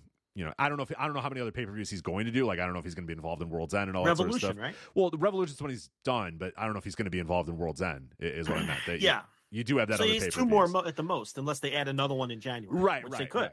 But Which yeah, they absolutely could. But so, but we're ticking the time. Uh, so so I guess there's the excitement there that hey, this is one of the last few times you're going to be able to see Sting. I assume it's going to be plundery. I can't imagine they're going to go bell to bell um, and, and, just in the ring, pillar to post type style. I imagine we're going to have some some guys going outside and some shit because almost all the Sting matches have been that kind of shtick heavy stuff, and I think that's probably for the better. And, and I think if you're going to try to maximize what you can do with a, a, Copeland, like that's probably a good idea as well to do that sort of stuff. So um, yeah, I think that's probably where you go uh, with that. But uh, yeah, I can't say I'm super super excited about this match, but I, I think it'll be fine. Sting's over delivered pretty much in all of his AEW matches, and, I, I'm sure that these guys have something uh, uh good they can cook uh, cook up here. But um, AEW Women's World Title match. I, I mean, you can you can get excited about this if you want. That's going to be to your own detriment, man. Hikaru Shida, Toni Storm. This shit's going to be shtick heavy. It's going to be in black and white she's going to be throwing shoes and kicking her heels up and smacking Shida's butt and pulling fruit out of her ass and stuff. Like, if, if you want that, knock yourself out, man. I people are, are lying to themselves. They think this bell's going to ring and Toni's going to go out there and work a hard, you know, solid 15 minute professional wrestling match. I mean, you're out of your damn mind if you think that that's going to happen. Hey, I'll be more than happy to be wrong and I'll apologize on the instant reaction, but uh, she's coming out to black and white and pulling fruit out of her ass, and this is to be shtick heavy, and I'm not for any of it. So yeah, I've said what I have to say about this. This is Tony Khan's pet project, though. He is a million percent behind this. A lot of it is is from his brain. I assume it's Tony Khan, RJ City, and and Toni Storm who have come up with a lot of the, with a lot of this. So it's full steam ahead. I think if you're gonna do the All About Eve storyline with Mariah May, um, I think that would be better suited to not involve the title.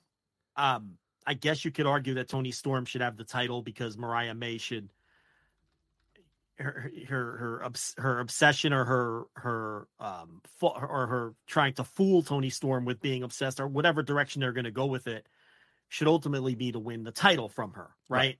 But they started this before Toni Storm was champion. So and if the if the secret if the if the new mystery signee is going to be Mercedes Moné or if it's going to be Ronda Rousey or if it's going to be a woman, now I know Fightful was saying that people in the company are saying it's not Moné, whatever amount of stock you want to put in that. Um, because you never know people in the company what their motives would be to try to shoot that down. But you know, if that's the case, you know, you'd want obviously if Sasha's coming in, you'd want you're gonna push her to the top and build the title around her. So it would be best to get Toni Storm and Mariah May away from that.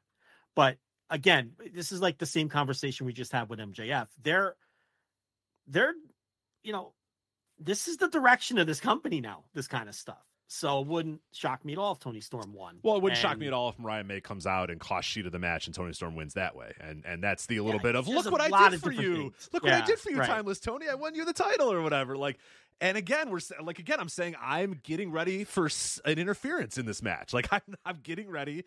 And I'm telling myself that this match is not going to matter until Mariah May comes out and gets involved. And again, that's another match on the show that I'm not going to sit down and say, all right, let's see what's going to happen in this match. Like, I'm sitting here and waiting for someone to interfere and, and someone to come in. And because you know Mariah May is going to get involved in some way, whether she helps or hurts, we'll find out. But, but, you know, you could totally buy she comes out, costs you to the match, and then the, the story is, oh, why don't you like me? I helped you win the title. Type you know what I mean? Like, just bull. Ugh, God, yuck. Get, get out of here. Yeah, well, the idea is that May would want to be, if they're going to mirror the movie in any way, is kind of like working uh, Toni and building her trust to kind of take her spot and replace her. But if there's no title at stake, then what is she really? Why are we even doing this? This is so fucking stupid. so this dumb. is, you know, thi- this is this is like we're getting to the point where it's like Ah. breaking down WWE storylines, and it's like this is stupid. Our audience doesn't care. Um, we don't care. This is just. I hate to just be that reductive, but it's it's dumb. How can I care about this? I don't, and I'm I'm trying to put effort in like I do. I don't care, Rich. I, it's going to be in black and white.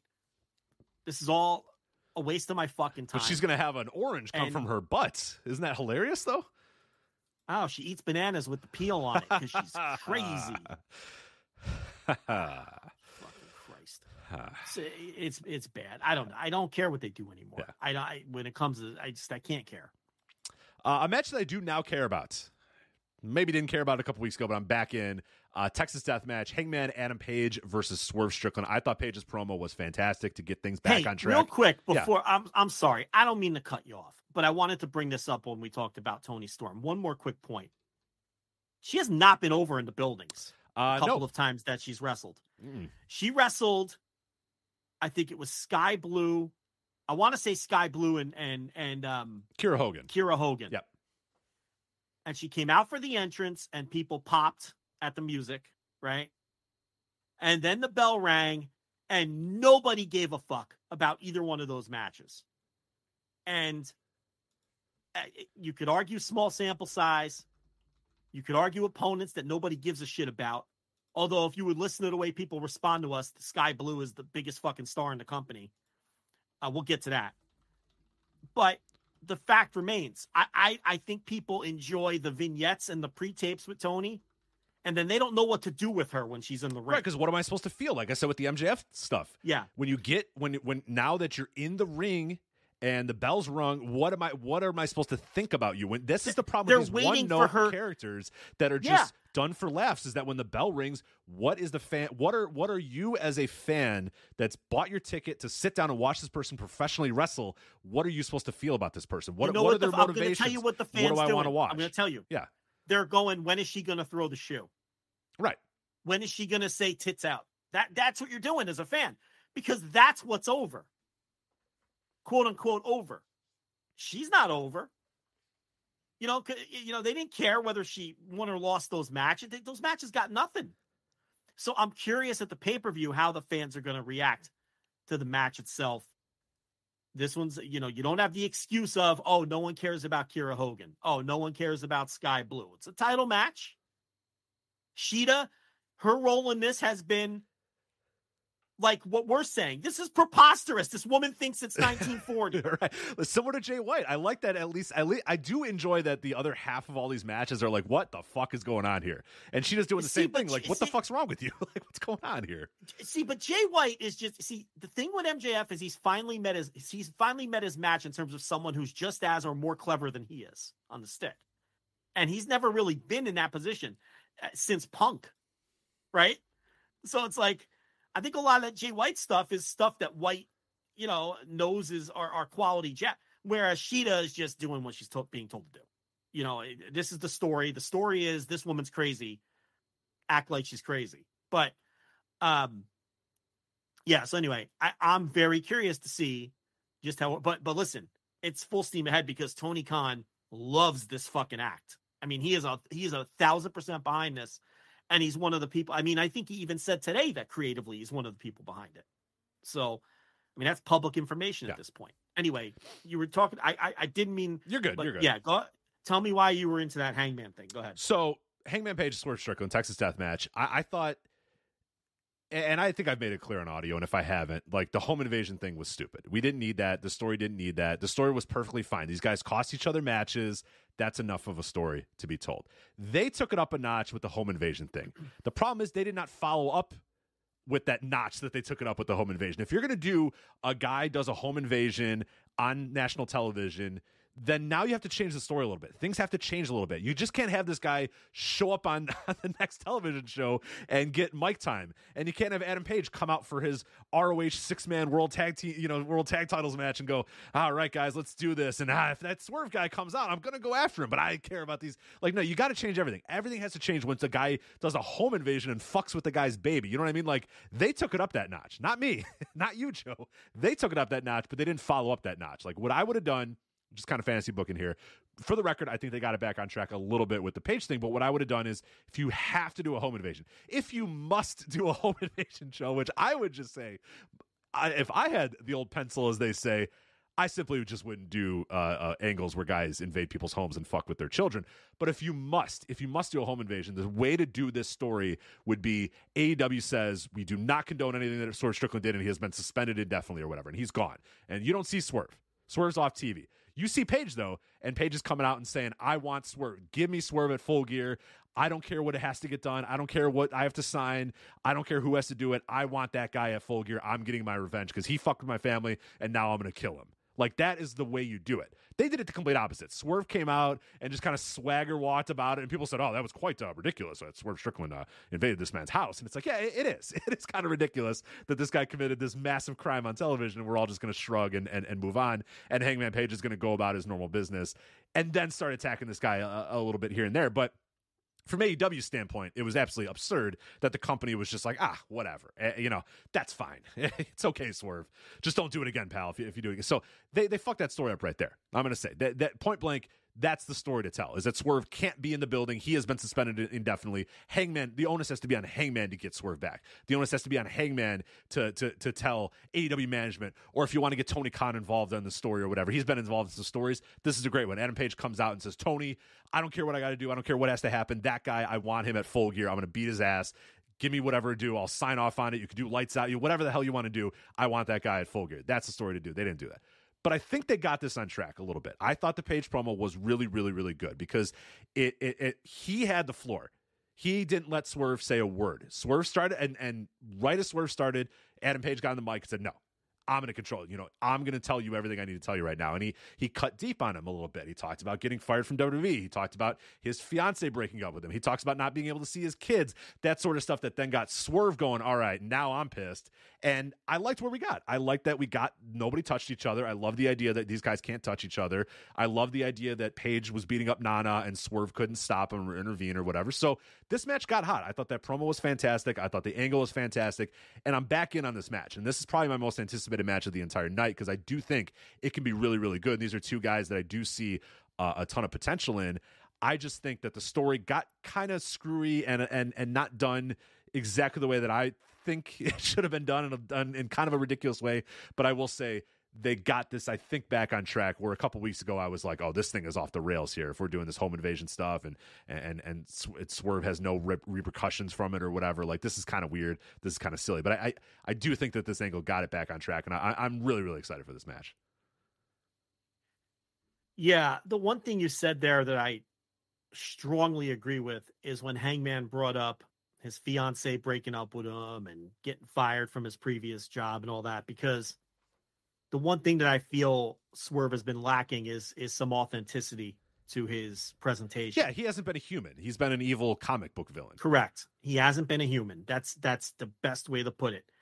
you know the comic vil- the comic book villain laugh that he does that's so put on and fake the home invasion in itself is just so silly and goofy you know in pro wrestling i could accept a lot of things obviously but they have to take place in the context and in the building and and where the pro wrestling is happening once you go outside the pro wrestling universe and do something at someone's house it's too goofy for me i i you know that's where i unless you want to follow up unless you want to now follow up like I I wouldn't do it. I think it's too goofy too. But now that the onus is on when if you tell that story, that AEW has to follow up and, and, and say we do not condone the actions of of, of Swerve Strickland and, Right. and and and this is unacceptable and we do not you know he he will suspend completely agree You got to do you got to take it to that level because you took Yes, it to that if level. you're gonna do it. you took Yeah. it to that level. so now you got to it, you have it to can't follow just up on be that. a, it can't be like a standard pro wrestling angle Right. in the back It- Right. you know and it, it, if if you must do this which you should which again don't Because, I just wouldn't. know, but yeah. you know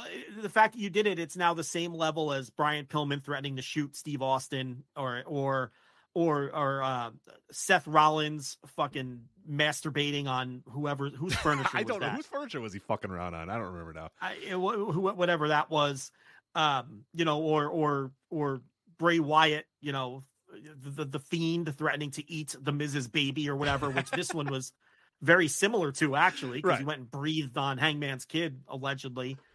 You know, that's where you break my suspension of disbelief, unless like you're saying you make it clear this was universe instead of making it a universe breaking thing where we can't buy into it, you have a strong response to it. You know, and, and like you're saying, it's Hangman. that has to get this guy his job back. Right, Hangman's Right. going to come into the middle of a match and just say, "No, no, no, no, no! I told you last week that I wanted Hangman. I wanted Swerve. I know you fired him, but I want to get my hands on right, him. right. And, yeah, I'll do whatever it be takes. I'll give up anything. I'll do whatever I want. I need that guy in the ring. I want him in the ring. You bring him back, and I'll I'll, I'll sign. Yeah, that's that's what I envisioned was going to happen, and then they didn't. They just did it like a normal backstage attack, and then just decided it was a normal backstage attack. And I'm like, and come it on, comes man." across so silly, Right. But I do think it was it, it was it was good that Hangman sort of made and like you said, Swerve reacted like a human finally, Right. In He some cut ways, deep he when he didn't. said, "You can't even see your kids." Yeah. Hey, and you know, Mhm. Swerve then kind of got taken a bit. He took a step back then. You know, yeah, and that, that he- was and that was didn't- done and, well. and he didn't and he didn't and he didn't respond to it like a gimmick. You know, he his and and that's why I've been a little slower than everyone else in coming around on oh Swerve's the top, he's got to be a world champion. No, l- let's pump the brakes. He can get there. Absolutely. But I do think he has a lot of development to go through in terms of a little more authenticity is needed, I believe, because he's a little too cartoonish at this point, and he, you know, and and and that that's something even you know that will come. I think it will come. I'm confident it will, and maybe this was a good step in that direction for him. Now the thing is, I think he's going to lose again, which he loses a lot when it comes down to you know a blow off match. He's lost most of them, you know, if not all of them at this point. And if you have a heel, if if you have um a baby a, a a babyface champion in MJF, you say, all right, well, it makes more sense for the heel to win, right? Because you want to set up challenges for MJF. But the counter to that would be MJF has all these challenges lined up already. Samoa Joe and Wardlow and all these guys. So Wardlow, I can't. I can't believe every time he shows up, I'm like, "We're doing Wardlow. Get out of They're here. doing Go Wardlow, away. you know, and it's like nobody wants you. It's like So I don't you know, know they do those pre-tapes. Like MJF took everything from me. Go away. Who we don't care anymore. You've been exposed. care? God. So back of the line. my- back of the line, pal. Sorry. So my point here is the timing isn't great No. for Swerve to win a feud like this because then what? You, you know, MJ MJF's not ready for him yet. You know, so because he's got all this other stuff he has to deal with before then. So that's why I think Hangman will win. Um, you know, and and then we see where we go from there. But um, yeah. I think the match is going to rock. oh, and I do think Swerve needs genuine heat. I think too many people think he's cool.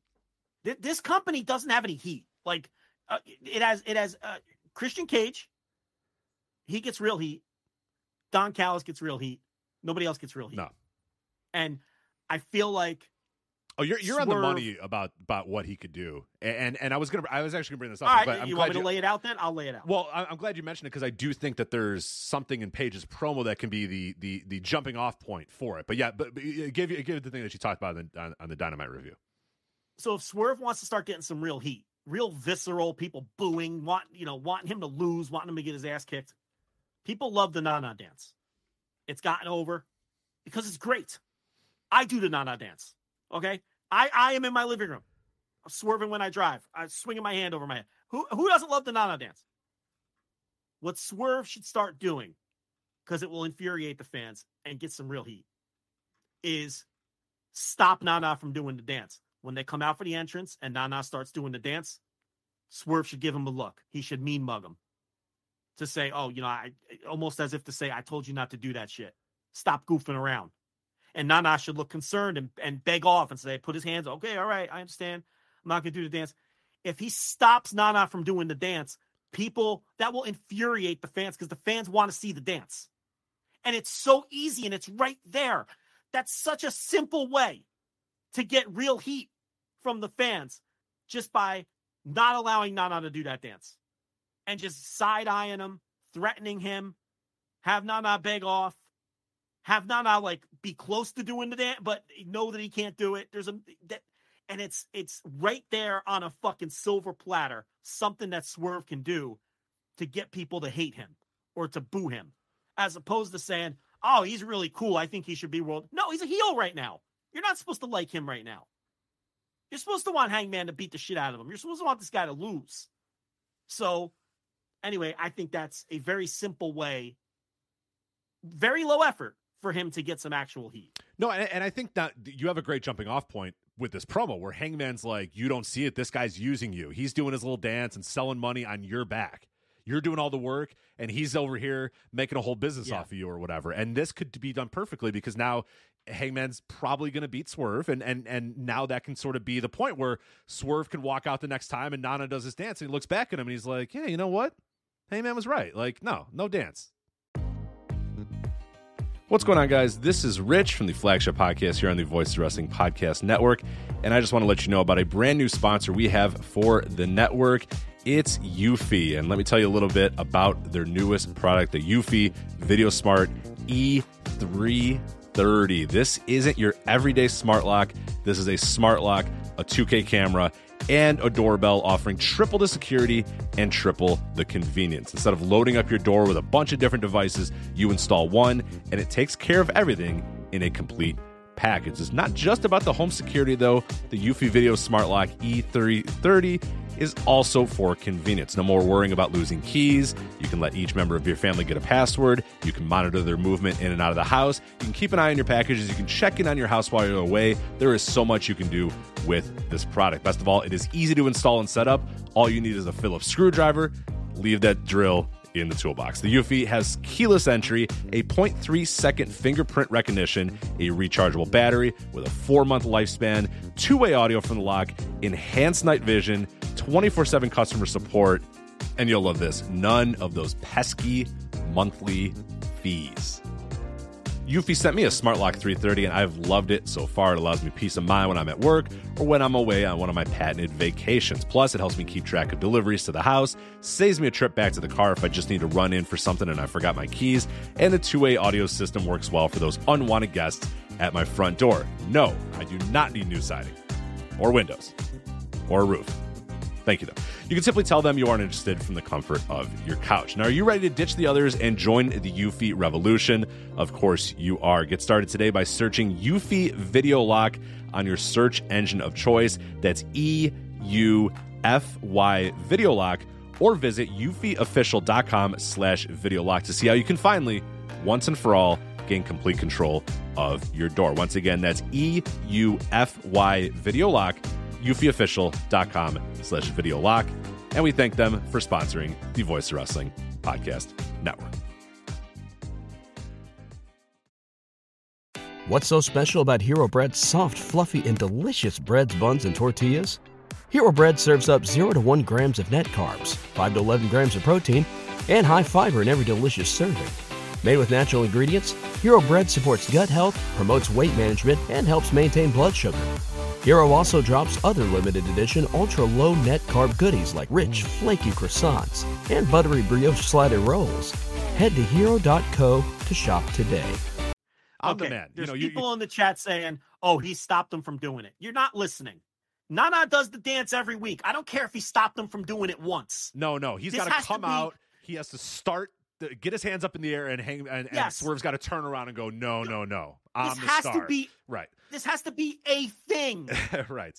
Instead that of the a commentary draft, emphasizes. How about instead of a draft, let's have this be a thing? A guy getting heat on Yeah. a professional wrestling show. this has to be a thing where every time they come out, he gives them the look. Nana has to stop. Nana is scared. And the announcers go on and on about what a bully Swerve Strickland is. Right, and now Nana can And do the he dance do in the dance. midst of a match or whatever. If if if if Swerve is down or he's not paying attention or whatever, he could do the dance or whatever. But when they're on the entrance ramp, he's not doing that dance. He could start doing that That's right. dance, but I need Swerve to turn around and go, no, no, no, no, no. We're business here. We're serious, and I'm the star. You're walking behind me. Let's go. And you know, deny the fucking dance to the fans and everybody else. The fans don't get the dance. So that would be one small thing he can do to start getting some more heat. Anyway, but this one time three weeks ago, yeah, the- no, no, that's not the point. Like I understand. All right, maybe we're one- getting that, booze. We're trying to get booze here. We're trying to It get needs a to be a thing. Right, we're You trying to gotta get deny people what they want. yes. You know, and then you could build to a big moment where he does the fucking dance. Some point down the line for an enormous pop somewhere. Ah, Joe, it used to be better. We used to get these things. People used to understand this stuff. Anyway, uh, the Young Bucks, Matt Jackson, Nick Jackson, Golden Jets, Chris Jericho, Kenny Omega. What do you want me to tell you? It's Chris Jericho and Kenny Omega versus the Bucks. Well, I mean, this Bucks, they, you know, it's for the right to challenge anytime for the tech, you know, and it, the whole title challenger situation in this company, they don't care anymore. So I don't. It used to be you had to win matches and move up the rankings and earn title shots. now you can just, now you can just declare yourself Yeah, I want the title or- opportunity, and you get a title opportunity while you Yeah. stare horizontally at a television screen. It's like, all right, whatever, fine, great. or I, I, I want to challenge, you know, like Mark Briscoe just decided, oh, I, I'm, I'm, I'm going to wrestle Jay White for his title shot. okay, Why didn't Jay White tell him to go fuck off? Like, I don't understand. Like, why, why would Jay White agree to that? You know, like this one I at least understand because they're, they're, the stakes were laid out on both sides. If we beat you, you can't team with Jericho anymore. So then Jericho was like, all right, well, hold on. If yeah, we hold beat on, you, you got to put something on the line too. Yeah, you guys got to put something on the line Right. then too. Right. So this one I understand a little more. I don't understand Willow Nightingale never losing a number one contender match and getting a title shot four days later. I don't understand that. She loses a number one contender match and she hadn't won a singles match on TV since like fucking March or something like whatever it was. Um and and then she's just getting a title shot. Like they do a lot of that now. And it's like I don't know. It it it, it it's easier and it's it's lazier and it's easier. That's the one thing about the rankings. It kept the booking honest. Every match had to matter. Every win and every loss had to had. It didn't have to be like, oh my god, but it at least kept, like you said, it kept you honest. You had to think, Yeah. all right, does this person who needs to win this match and who needs to lose this match? At least stops you to make you think for a second. Okay, right, this person needs to win because of this, and, and that's it. It it's just ensured- little bit. it ensured your booking was logical. Because if you knew someone you wanted to give someone a title shot on a pay per view, you had to make sure you built them up properly. You couldn't just have them like Willow lose a bunch of matches and then just decide she's getting a title shot. That wouldn't have flown when the rankings were around. That was the value in the rankings, not the rankings themselves. And people I know, and people got who so been. dumb about that, and we were just fighting it week after week after week, and oh, Oh, well, why is this person ranked? All they do is win on dark and blah, blah, blah. no. The value in the rankings was keeping Tony Khan and the booking honest, and and and and helping ensure that everything was logical. But it was easier not to have that obstacle in your way. Now you can be lazy and just give anybody a title shot anytime you want, and you lose another thing that used to set you apart from the other wrestling company. So, anyway, I'm looking forward to this match. I think for a match that's been built really in the last two or three weeks or so, they've done a good job with it. Uh, I'm not thrilled with we tell a two year story or whatever it is of the elite falling apart and coming back together, and now they're just falling apart again. I mean, didn't we just do this? Didn't we have resolution? Didn't they all just agree to come? And now we're just kind of doing the elite is fractured again. Yeah, it's weird because then the Bucks You know, are like, I don't know why we brought the elite back together if we were just gonna break up again. And it's like I don't know either. I guess I have you do that a question. big long emotional story which which look i don't know if necessarily we were super invested in the elite coming back together i don't want to speak for you i didn't really care either way but the hardcore aew fan loved that fucking story okay and they were emotionally invested in it and when the elite finally did come back together there were people putting up pictures saying look they're standing in the same spots they were standing in in Right, right, 2019 right, right, yeah. you know like people really were dorks about that and were really emotion in a good way like emotion Yeah, you want yeah, people to be emotionally invested in the fucking product and you want the were. wrestlers to care, and that that's a sense of caring. Is oh, we should stand in the same spots that we did, and you know, yeah and maybe because i'm not a hardcore freakazoid it didn't move me the way it moved other people different stories are going to move people different ways but then now we're just tearing that apart again and starting over with that like I, if I if I were someone who was deeply invested in the elite coming back together, I'd feel cheated and be like, "Oh, we're doing this again." Like, what the fuck? We just told this story and you just we just ended and then there was, you know, what was our big what was our big payoff for the elite coming back together? The ROH six-man tag team titles? yes. That was the big payoff to everybody being friends again. The secondary six man tag team titles, not even the most important set. I can't believe they have two sets of six man tag team, but not even the most important set of six man tag team titles. I guess that you got was the uh, the anarchy. I guess the anarchy in the arena at, at Double or Nothing. I guess that's it, right? I guess I don't know, but it, it still seems rather shallow and fleeting to just break them up again, or to to have them all be at odds again this quickly. It's a little too soon to go back into that well to me, but here we are, and uh, you know we we see what happens with that. So I, I'm I really Ace. interested in the quality of this match, not because like I know the Bucks are going to deliver, and I have no doubt that, but Jericho's been working pretty hard lately, man. You know, watched that DDT match that we're going to talk about a little Yeah. bit later. I watched the the you know you called it the Game Boy Street Fight on your TV reviews, the the the like a dragon, the Yuka's uh, uh, uh, uh, the the like a dragon thing uh match the the the Kenny Omega you know he was oh man he took a fucking a destroyed himself in that match man that that god the bumps he was taking the thing onto the the crates the or the the pallet or whatever was just nuts like so I, I think they'll be good to go. These guys are always good to go, but I do I do wonder a little bit. It's a lot of work for Chris Jericho in a week. You know, he, he's been busting his ass, and it's not like he, he took it easy on any Yeah, of those matches. right. So I'm sure I- I think- this match will be great. So I'm just curious what's going on with the Don Callis stuff with Jericho and Omega. Was that the blow off? Because they beat Brian Cage, who was kind of a paid mercenary to be on their team. So Right. they didn't really beat any of Callis's guys. And now they're doing this kind of offshoot thing with the Bucks. And, you know, so, you know, we see where all that, I guess, goes. Um, you know, I, so I don't know. It's, um, again, it's very scattered booking focus. Like, do Jericho and Kenny, uh, you know, what's the deal? I, I, what, you know, what's, do they still have beef with Callis? Does Callis still have beef with them? Is that over? Is it not over? We don't know. They're doing this thing with the Bucks now. So, Right. It just feels like we're trying to put a good match on the show, and that's kind of essentially what we're doing here, and, and that's fine. Like you know, I'm okay with that, but um, I, I do get your overall points, uh, and then the rest of the show, man. I, I we'll go real quick on this. Uh, A- AEW TBS title three way: Kris Statlander, Sky Blue, and Julia Hart. No, thank you, Joe. No, thank you. Do not like. give me the floor. Fine, take it.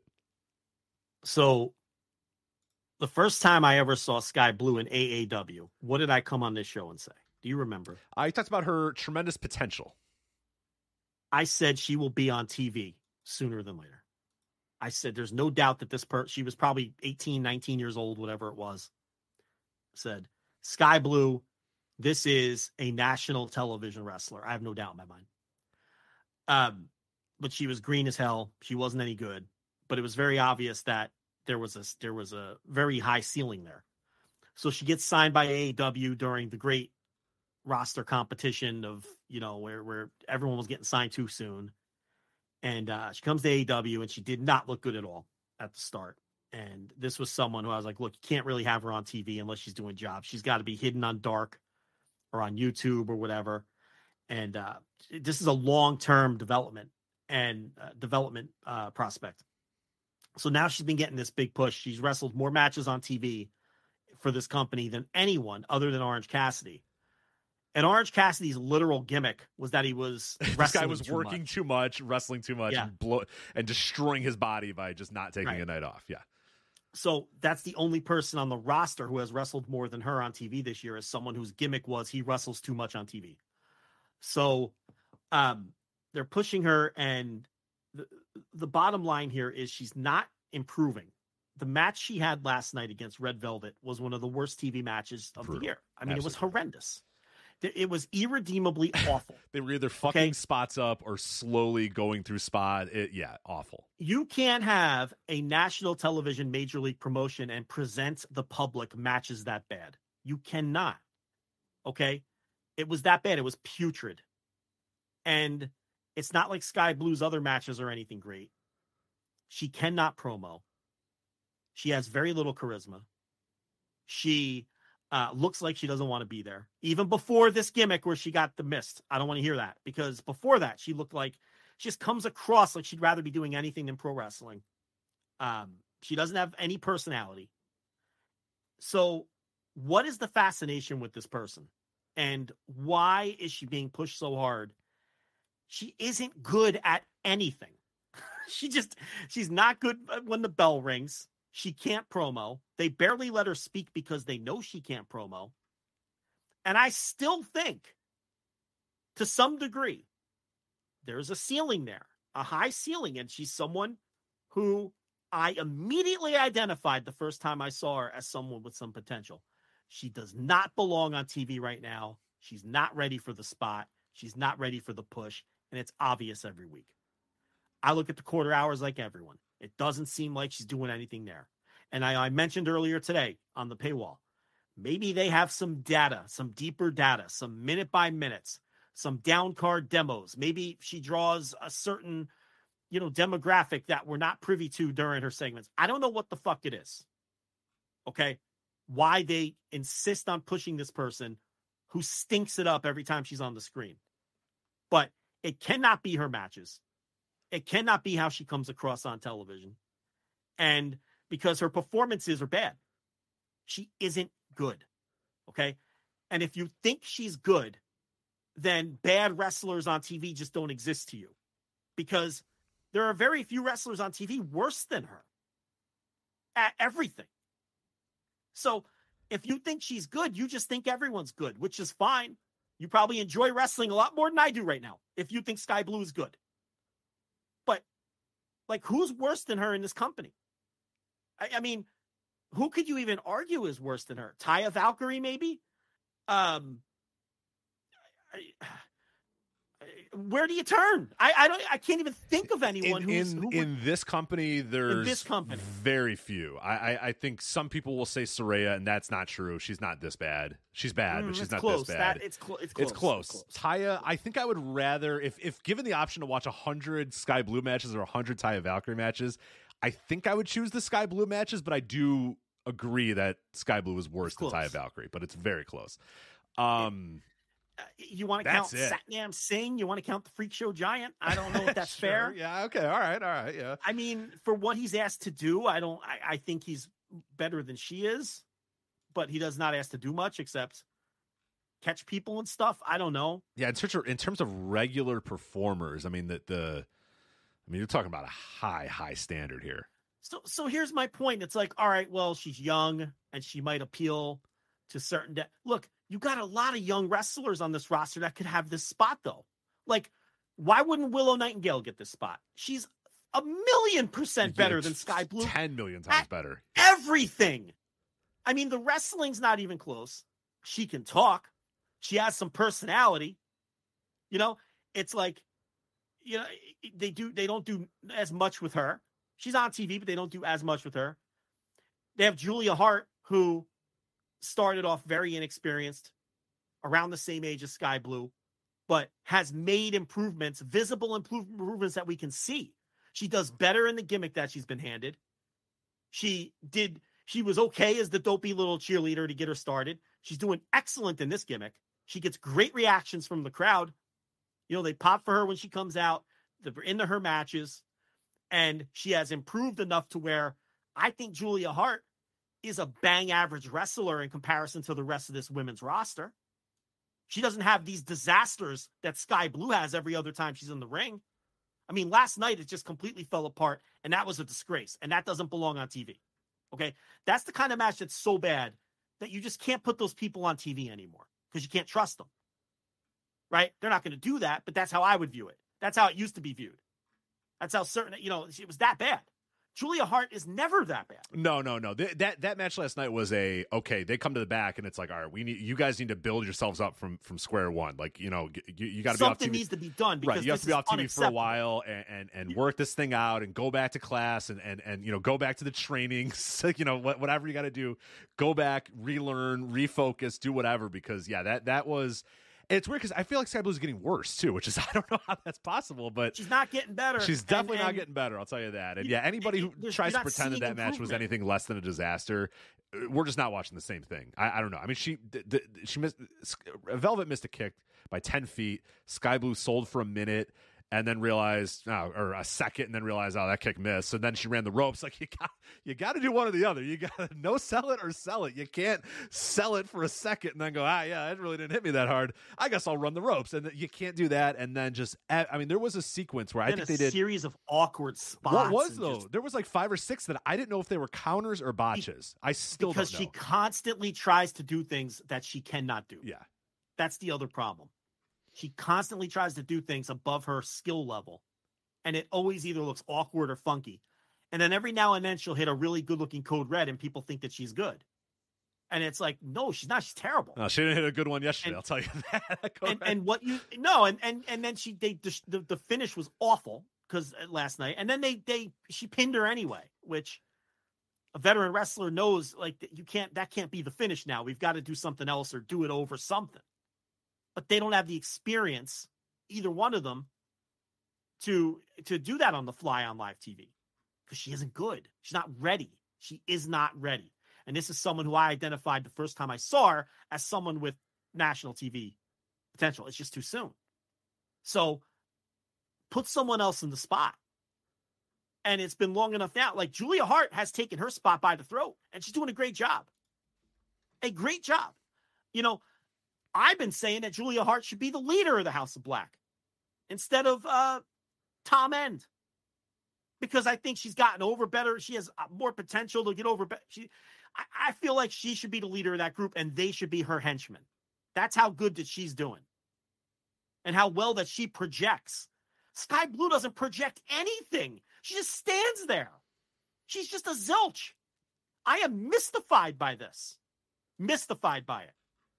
And whatever deep down card ratings data they might have on her, it isn't reflected in her overall. It's, it's also not worth like it. It's also not worth it to have a, a, yeah, a women's the, division yeah. that nobody made noise and it, it's a laughing stock. I mean, it, it, it, I don't know that it's worth it for incremental. If we're assuming, uh, let's assume that there's incremental, slight minute by minute data that shows that Sky Blue is is, is a rating. Uh, great. I don't care. you know what I mean? Like I don't care. What I, I think I could do I think I could probably gain ratings points by having much much more talented women wrestle as opposed to Sky Blue wrestling as much as she is. It, it it's just you, you cannot defend her having the second most matches in this entire company. You just can't. If you if you genuinely think she's good, then you just don't think anyone's bad. That's really what it comes down to.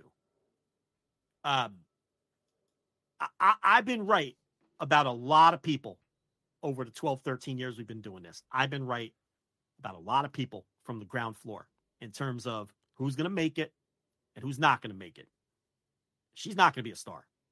She does not have it in her, and she's not good enough. I, I'm saying it now. And if she proves me wrong, great. Because you know what I you know what I can do, Rich? I could just ignore all this and tell you the first time I saw her that I said she was going to be a star. See, I'm a winner either way. See, see what I do there? You Rich? play both ends. So yeah, play both sides. Ah, yes, yeah. that's right. No, but seriously, I, I at this point, I don't see it. She's 24 now. She's been wrestling for like six years. How long has she been wrestling? This is not some rookie. No, it's been so. I mean, she's still pretty young, but I mean, she's four had or five years at least. I always say this because people always bring this up. Oh, they've only been wrestling for. Look, you know when when people are they might not be finished products. They might not be all the way there. You, you, you can you can tell when someone's going to be there. We, Rich, we, she had her first match in 2017. That's a long time What are we ago. doing here? Yeah, like a Kyle A Fletcher. The first time you laid eyes on Kyle Fletcher, you you you're like, I don't quite know what this is all looking like, but you knew the guy had something, right? Yeah.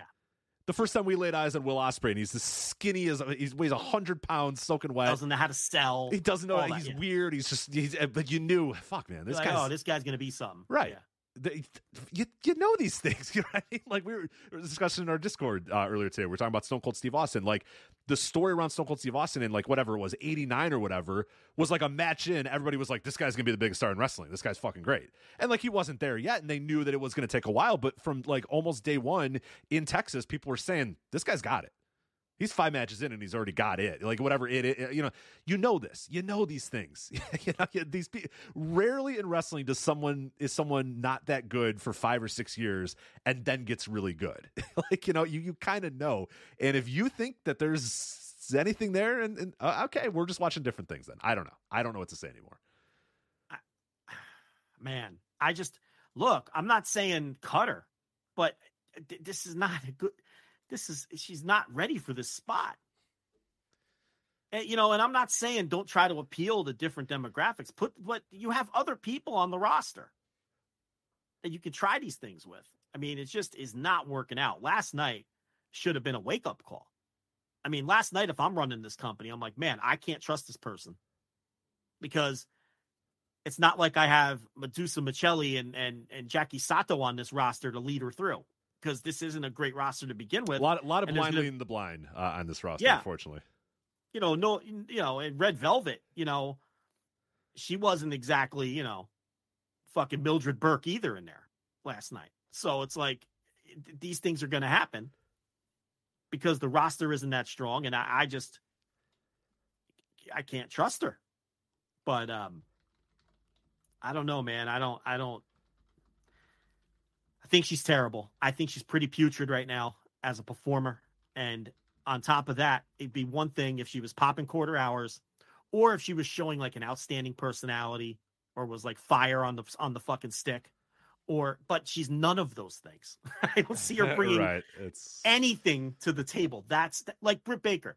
Everyone banged on Britt Baker's matches, and Britt Baker would have some fucking clunkers. Okay. But Britt Baker was one of the best promos in the company and got over and was popping quarter had hours. presence and was, too. Great presence. And had presence and was cutting great promos and all of those things. And you're like, that justifies the push. I can live with a match, one match a month that falls apart because she is a star. And she's a star because of her presence and her promos and the way she carries herself. And we're not getting anything from Sky Blue. Nothing. It's a void. It's an empty shell. I mean, she had one job a couple weeks ago. Spit the mist in Julia Hart's face. she and she missed. She missed the face. She spit it on her chest. And poor Julia Hart is has to sell this like it's in her face. So I don't know. This, I- you know, this three way. Who the fuck knows? Who the fuck knows? And, and who the, the, problem cares? too is Statlander's coming in injured because she had to watch that TV from that wretched angle and her neck is all her neck's up. gonna be. We're doing that now, I guess too. oh yeah. Oh yeah. So anyway, Yeah. Uh, and then the uh, AEW World Tag Team Title four way. Uh, Big Bill and Ricky Starks defending the titles against FTR. Uh, the Kings of the Black Throne. Is that their official name? The Kings of the Black Throne? That's what Wikipedia is. Brody King and Malakai Black, and then uh, LFI, uh, and Rush. Yeah, who could possibly care? Yeah. I mean, you, we're just throwing a bunch of teams in a title match. It's going to be on the show, and you just hope for mindless action, right? Isn't that what you're hoping for here? Just yeah, yeah, yeah. let's have some mindless action. One of those matches where you're like, you know, that had a lot of action and it was a lot of fun, but um, I'll never remember a Yeah, single oh, yeah, spot yeah. from it ever again. No, you want like And, you know, Malakai Black to do like a, a tope, and then Dralistico does a tope, and then Big Bill looks around, and he does a tope. You know, like just dumb shit like Yeah. that. Like the, just, Just stuff dumb like shit. that. Yeah. like like an NXT ladder match. Yeah, It's just yeah. a bunch of Shit people doing happens. stuff, and then you know any Wes Lee match in NXT, Right, basically. right, right. You know, you just you don't retain any of it, but you just hope it's a good time for the fucking 12 minutes that they're out there. And um could could you possibly care who comes away with the titles here? no.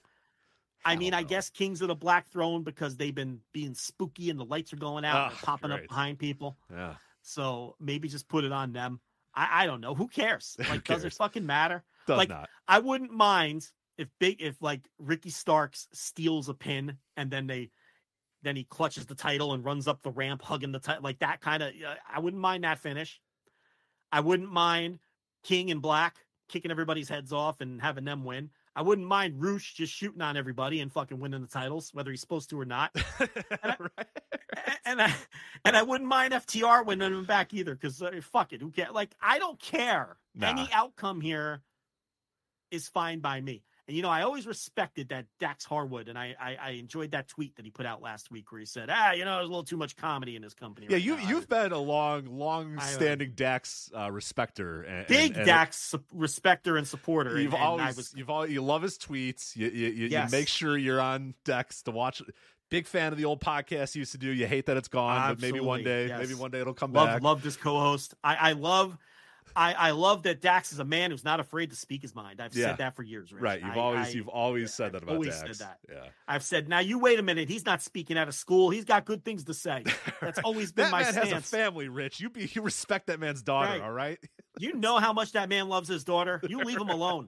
How many times have I said that on this show? Right. So, so I was, uh, you know, and once again, me and Dax, we're on the same wavelength there. You guys are doing the you're doing the FTR the the elbow thing. I'm doing it right now. Yeah, we're doing the elbow like, thing. "Ooh, ooh." Yes, you guys go. I'm doing Top the I guys. see you, Top guys out.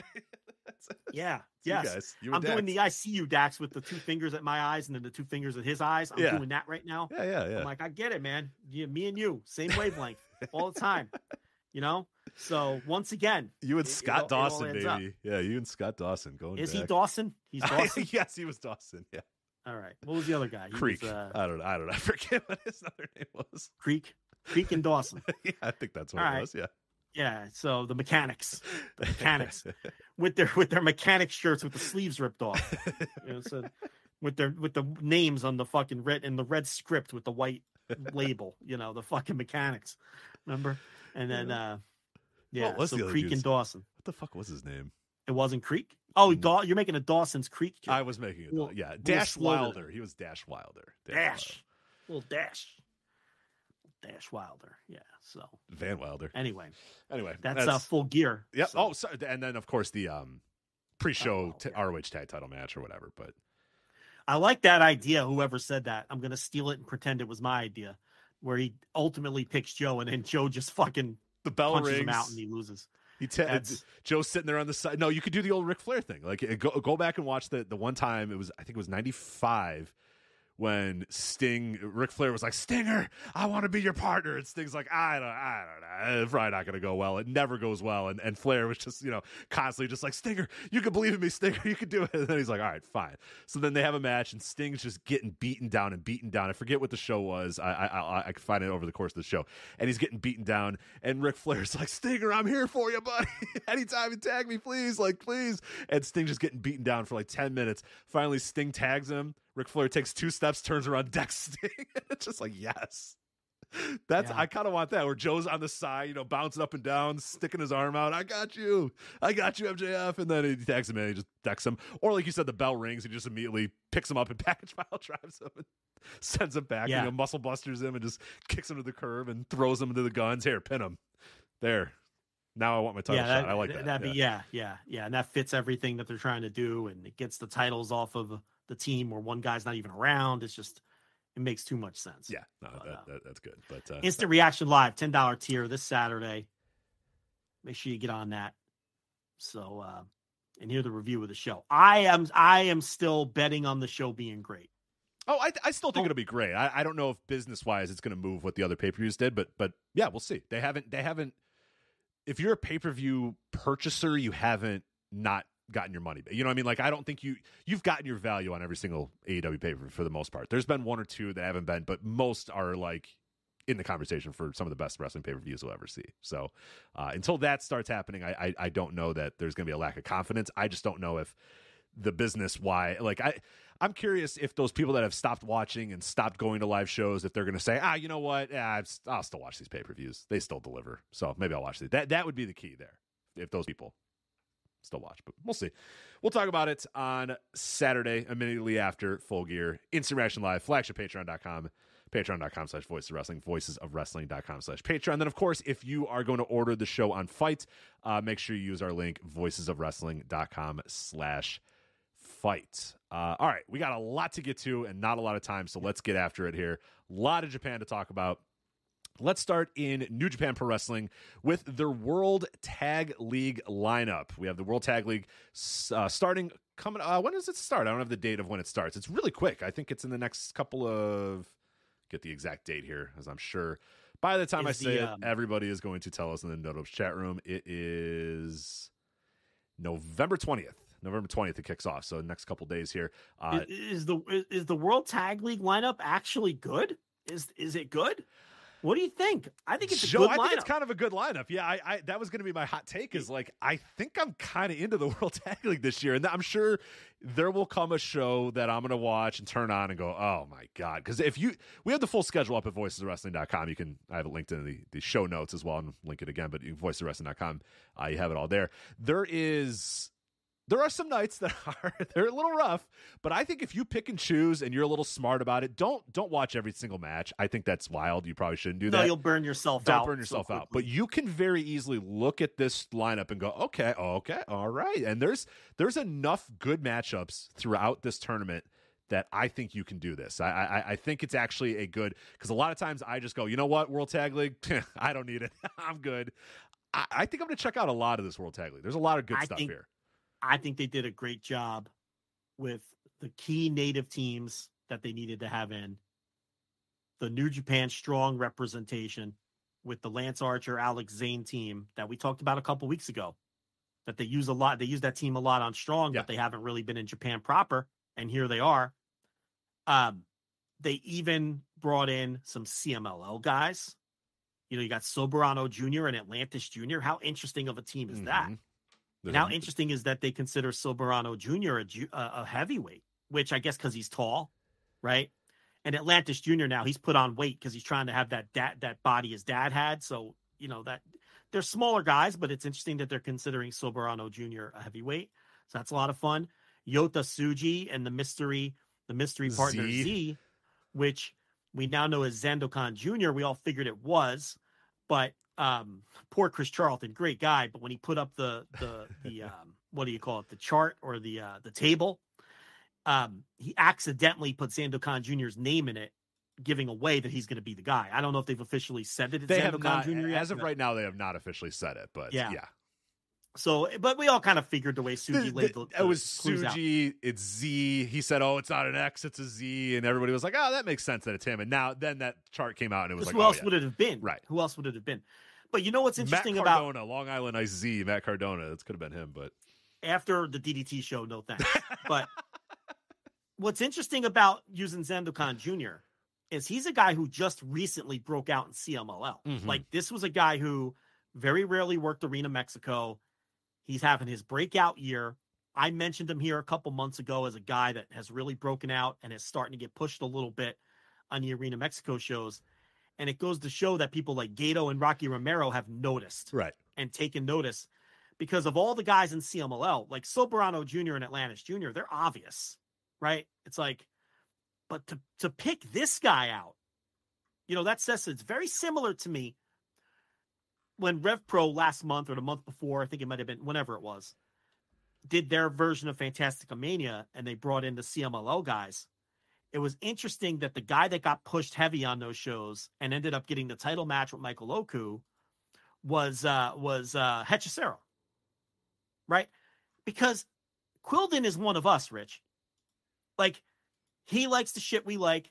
Hechicero is not a heavily pushed guy in CMLL, but like American and British and and and other CMLL fans that aren't based in Mexico love that guy right? Because he he wrestles a style that we like, and we think. and and, And he- he's all the beatable guys, too. He's beatable in a tournament and, he, as well. and he's beatable. That's right. And CMLL is not going to give you grief or anything like that if he lose. If he, you know, but the point here is, you know, Andy Quildan's the kind of guy who would recognize, oh, I get to book Hechicero. I'm giving him the title shot ahead of all these other guys who might be bigger names in Mexico Right. than he is. Right. That's what this Zandokan Jr. booking is is like to me. It's it's. I'm sure Rocky had a lot to do with it, and he saw this guy break out and and saw all the personality that he has, and that he'd be a good fit. Plus, he's a bigger guy too. He's he's you know he's bigger for a luchador as well, and he's not going to look smaller out of place. Plus, he has the, the pirate gimmick, and he's gonna he's gonna he has a, a uh, he's very expressive and has a good personality. So it's a very interesting booking and one that I wasn't expecting from that standpoint. You got Gates of Agony from AEW. You bring Kaito Kiyomiya and Ryohei Oiwa back from Noah after the story they told in the G1 with with those two guys and Oiwa going to Noah for his excursion. You even bring in a couple of the New Zealand guys with uh, Fale and Jack Bonza. I don't know who needs that necessarily. but Not me, but uh, somebody, I guess. it continues to speak though to it's a very diverse tournament where they pulled from a lot of their allegiances and a lot of their uh, partnerships with other promotions around the world and it's a it's it's an interesting field Right. We didn't get a nothing else. lazy, we didn't get oh, some lazy Yujiro Takahashi team or whatever. You know what I mean? It's like, I, I, you do, you have evil and Yujiro Takahashi, but you know what I mean? Like, it doesn't feel like the tournament is just, you know, lumping guys in because this is who you have. Like, it's Shota Umino and Ren Narita. That's a cool team. Obviously, those are two up and coming guys and, and, and have a real chance, I think, to make some noise they could win in that They A block. win. I think they absolutely can win that A block. Like, I don't want I don't want to think about it too hard yeah. and figure it out. We could probably figure it out who's going to win this. I don't want to do you know I never like doing that for the tournaments. I like to watch them play out. But they could they're absolutely in the mix. They could win. Yeah, th- th- they're in place, so so I like them. Uh, United Empire, Great-O-Khan and Henare, uh, Tomoru Ishii and, and, and Toru Yano, uh, Shane Haston, Mikey Nichols, Bullet Club War Dogs of of, of Coughlin and Gabe Kidd, uh, Evil and Yujiro Takahashi. I mean, you you, you, you can't get rid Those of those are matches you just don't listen. Right, you you don't just watch don't those matches. right, you just don't watch those ones. It, it, it's it's perfectly okay to just skip those. Kaito Kiyomiya and Oiwa, like you said, that's a, be a fun team. And they get to agony. Kaun and and, and, and Toa Liona is is a real fun. and I'll be locked in to their matches Yeah. at least at first because I want to see. And this is a real tour. This isn't going to New Japan to work a couple of Corkins like those old ROH shows or whatever. This is a long tour, and they're going to gain so much from working this long tour against that diverse group of teams that you just named in their block. You know, to get in there with those different teams and work a different style in front of different crowds, they're going to gain so much. Think about Dan Moloney at the beginning of Best of the Super Juniors, and think about Dan Moloney. Oh, now. oh yeah, and it's like you're going to see a similar. And I just pulled someone recent. You know, we've seen it time and time again in New Japan, and this it, this is great for the Gates of Agony. This is a great team for Tony Khan to send over there and uh, and do this tour. And I think one of the things that helps this this year as well is, you know, I'm looking back at past World Tag Leagues and like you used to have that evil and Yujiro Takahashi team, and they were one of, you know, just a handful of teams in this tournament. So you knew you were getting it. Now it's like they're one of, you know, in that entire block, it's like there are four or five other teams that you can watch every single night and be entertained by. You don't have to worry about watching these guys. It, it, it's not like they're dragging down the whole thing. They're one match in a, in a pretty big tournament. So I think that certainly helps. And the B block, I think B block rocks. I mean, you got uh, Bishamon, Yeah. obviously Yoshihashi and Goto. That'll be great. Hikuleo and El Phantasmo. Uh, the Rogue Army, Bad Luck Fale and Jack Bonza. No, thank you. Uh, just five guys, Taichi and Yu Uemura. That even adds a different uh, dynamic to Taichi with with, with, with Yu Yu That's a good Uemura in there. Uh, Yota Tsuji and Z, but uh, yeah, we obviously know who Z is. And then fuck Soberano Jr. and Atlantis Jr. I'm watching every one of those matches. Are you kidding me? At least until I get a, at least until I get a feel for what their matches are going right, to be like. right. But I think And I- then once you see, all right, here's the spots they're going to do. You know, at some point you can figure sometimes these teams get a little repetitive, and then you can, you know, but but yeah, I'm going to be locked into them early, no doubt about it. uh, Nagata and Minoru Suzuki, and then Lance Archer and Alex Zayne. So that that I, that B block, I mean, with the exception of Hikuleo and Phantasm, which I'm not all the way in on, I can't. St- I, I have no use for that team. And use for that team. Fale and Bonza, I'm pretty much in on every other team there. Yeah, yeah. What you do with Fale and Bonza, you watch their first match, and then you're like, all right, I got a taste. I get it. I yeah. understand, and now I'm out. you know, Yeah. that's it. But that Taichi Yuya Uemura team is very interesting. Yes, that will be good. Uemura is a guy that obviously has you know come back and has just popped off the screen, and um, you know Nagata and Suzuki was a nice little surprise. I think I, I wasn't expecting either one of those guys to to be in it, and uh, let alone team with each other. And I this I don't know, Rich. I, you tell me if this qualifies as a hot take. I'd rather have Archer and Zane. I know a lot of people are making a big fuss over West Coast Wrecking Crew not being in this. I'm taking Archer and Zane every time. I, I look the West Coast Wrecking oh, Crew. Yeah, come on. I find them dry. I don't know. I, I just watched that Lone Star shootout where they had that big match against uh Hikuleo and El Phantasmo. And like usual, it just did they do nothing for it. They're just dry. They're they're they, you know, they're they're uh you know, they were uh, Tom Lawlor's henchmen, you know, part of his uh, filthy Tom crew and and you know, th- to me they're not I, I don't I don't see I don't see the upside in the West Coast Wrecking Crew that a lot of other people see but that's kind of the they're, big snub they're to a lot of people. Fine, but man, I cannot imagine getting like upset. No, I mean, no. Well, no one's upset. I'm just saying they're considered the snub. Oh, that's well. Now, now, would I rather see them than Fale and Bonza? Yeah, of course. Right. Because I don't want Fale, and no offense, Bonza is what he is. I don't think he's anything special. I, you know, I don't have any. But Fale is the one you really don't want to have to deal with no, because he's God, just no. lazy and he stinks and but I think Archer and Zane, from what I've seen, I've enjoyed their stuff more than I've enjoyed West Coast Wrecking Crew. And you know, maybe that's just me, but uh they seem to be the uh you know the New Japan strong representatives here. I, I was stunned at how interesting the lineup was. That's all. Am I going to be locked into every show? Of course not.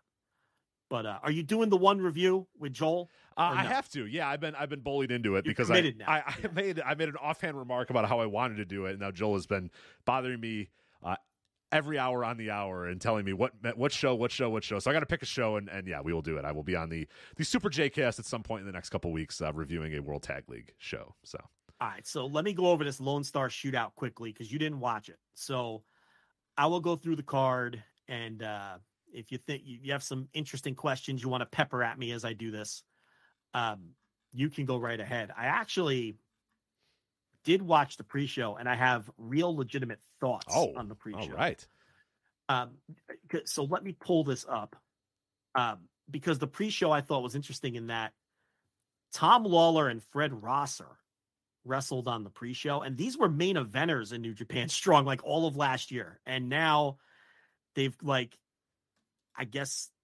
I don't want to use the word relegated, but they've been relegated to the fucking pre-show. Fred Rosser, remember that? That was like the top that in was the company yeah, yeah, absolutely. or the or whatever you want to call it, the offshoot company, the fucking whatever. And now it's a pre-show match, which is interesting. And the other match, and Rosser wins. It wasn't much of a match, by the way. Um, the other match was uh, Matt Vandegrift versus Barrett Brown. And what I want to say about this is Barrett Brown.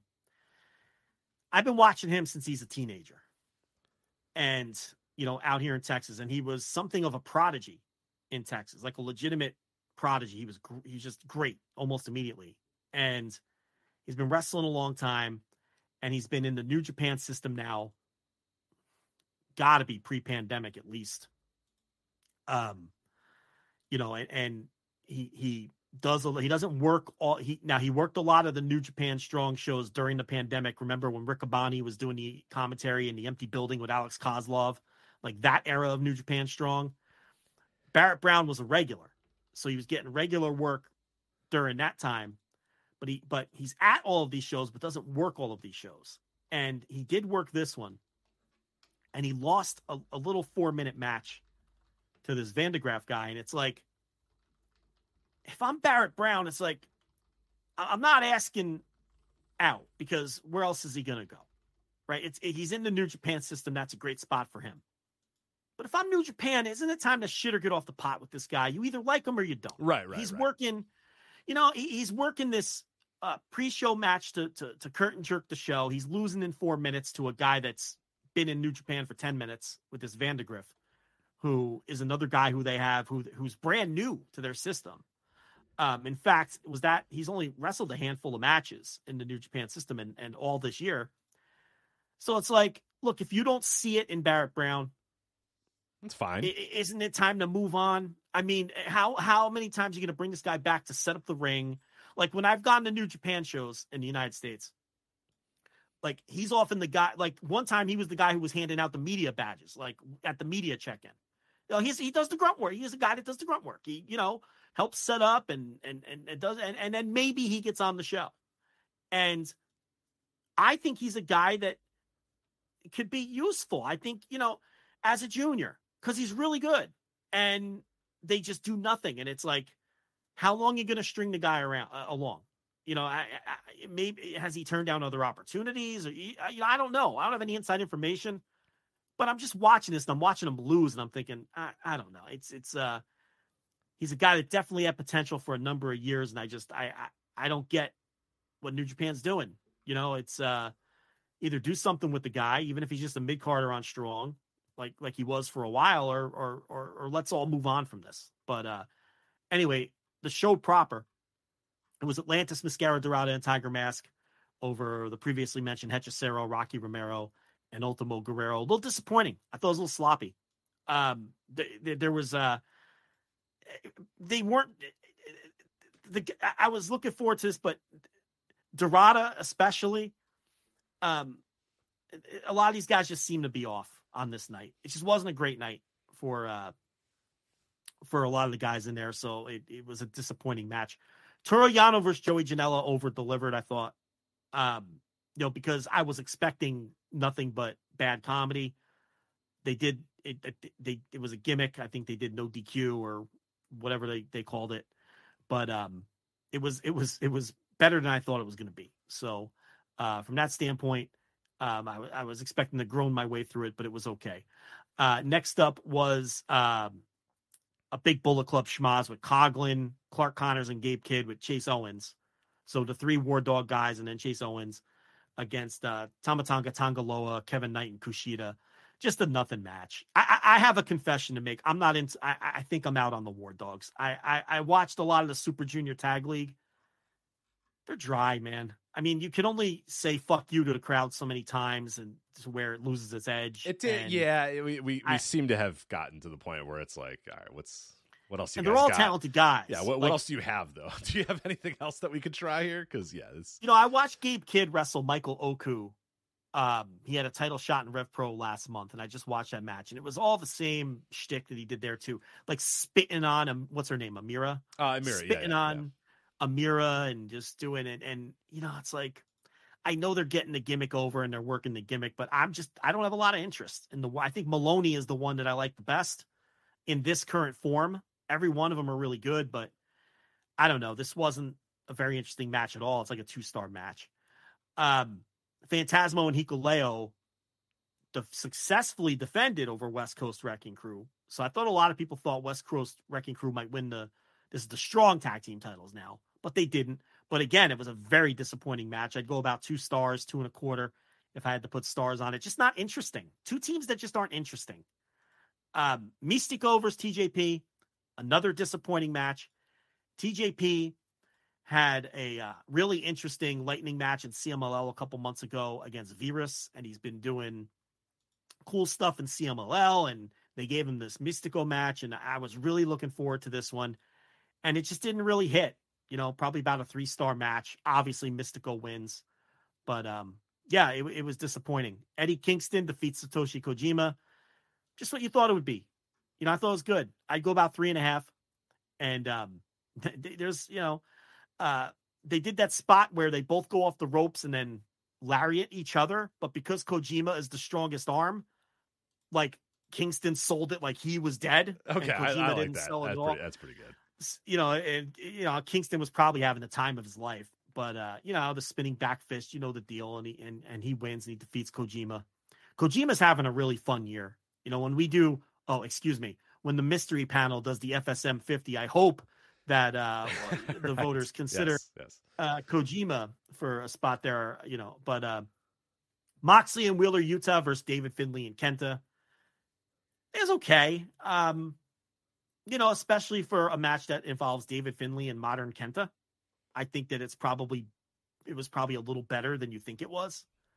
And uh Moxley and and and, and Wheeler uh won that one. And then the business end of the card, Zack Sabre Jr. and Mike Bailey. I thought it was the best match on the show. I love Zack Sabre Jr.'s TV title run. I like, you know, he he took on Oleg Boltin on the Super Junior Tag League tour. I mean, he's just it's all comers, young lions, uh, people who aren't even in the company. He had that uh, cool little match against Kojima uh, on the tour before that. So, man, uh, I really loved his stuff. This was an easy notebook match for me. Uh, I know this. He's had the title almost a year now. I know it hasn't been the kind of title people thought it would be, you know, centered around the young guys, but man, has it worked out. And recently, you know, I've been just super into, and I haven't even bothered with the defenses that he's done on the ROH show because I don't watch the Honor Club show, but he he's wrestled a bunch of cool people there too in matches that I just haven't seen.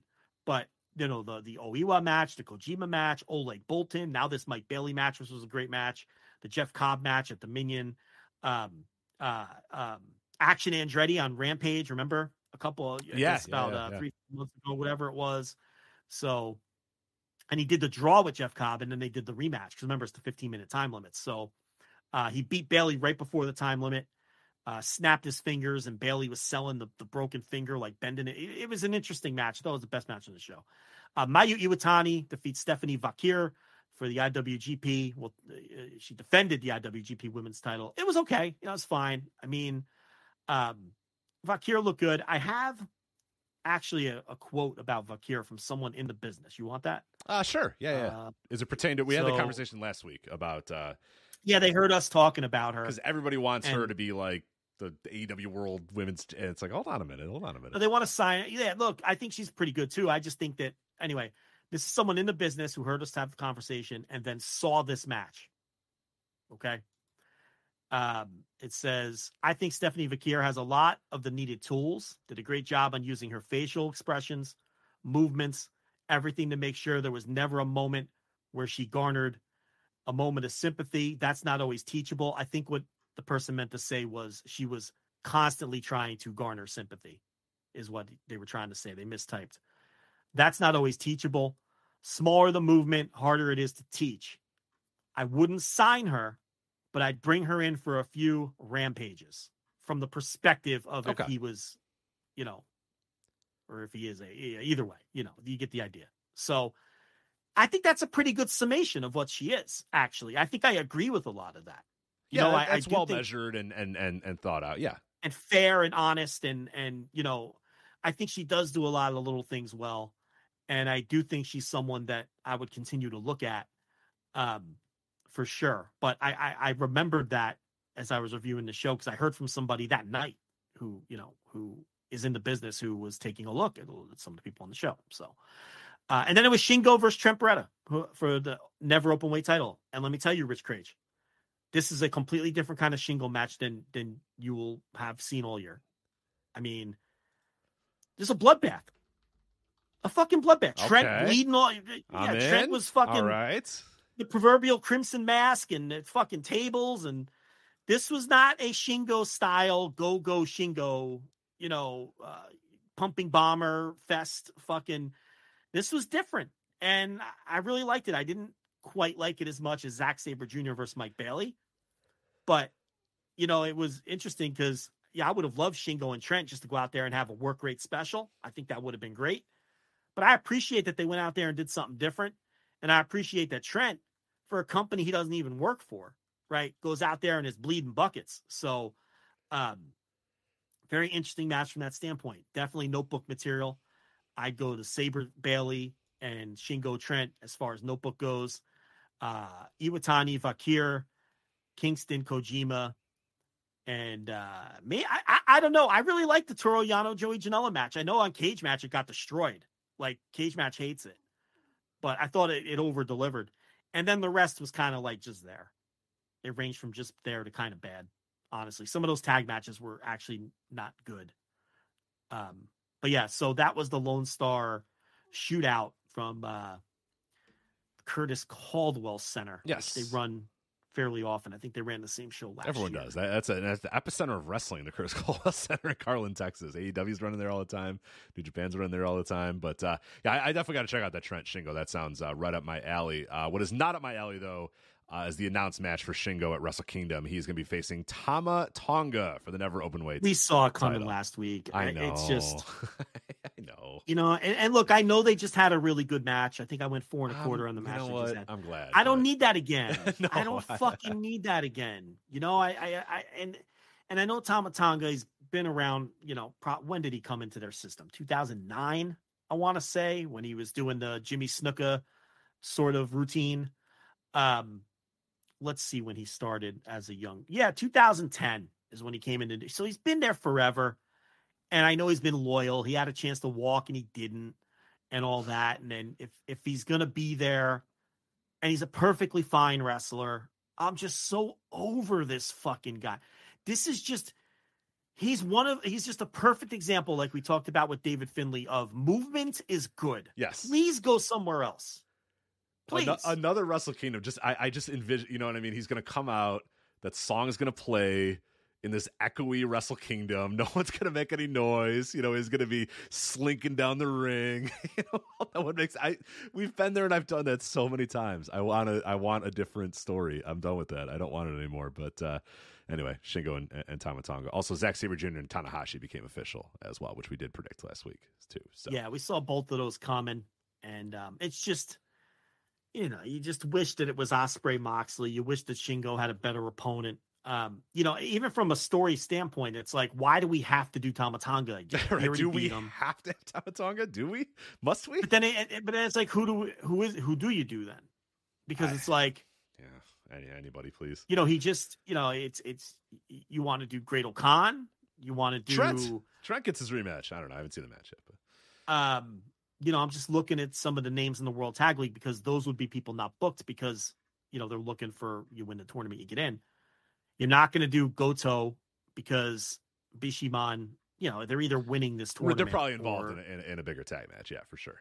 or, or- yeah, right. So it's like, where do you turn? Do you want to do, um, well, you can't do Yota Tsuji. They're in the same unit. Uh, do you want? Okay, you you know what you could do? You could do one of the young guys because they can lose a re- their first Wrestle Kingdom singles match. You want to do Uemura? You want to do Shota? Uemura, that's a great example right there. Just five guys trying to light him up a little bit. There you go. Perfect. Yeah. Or, you know, if Shota or Ren Narita, if they don't win it, you could do that's, you know what? That's the direction they, that they could have gone. One of the young guys who can easily do a job and, you know, earn some respect in the process. Um, but, you know, we get Tama Tonga because they were going to give Tama Tonga a spot on the show. So, you know, it's like you look at World Tag League and only one of these teams can win. And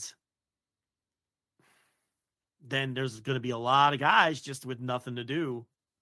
And it, you know, it, it could be, you know, could you envision evil not having a match? Could you envision, um,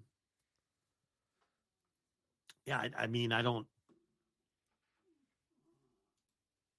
I don't know. I guess it would have to be, they weren't going to leave Tama Tonga off the show is the bottom line, Right. Yeah. you know, cause he's just, he's got too much respect and, you know, Bishamon's going to defend the titles against. So that's why I wasn't going to be Goto. So you could throw Goto out, and then maybe Shota Umino and Ren Narita are winning, and they'll be the challengers. Because you think it'd be someone. Well, they are doing semifinals though, aren't they? With the World Tag They are. League? They're doing semifinals and finals. Yeah, so it doesn't necessarily have to be someone from the other block who beats Bishamon.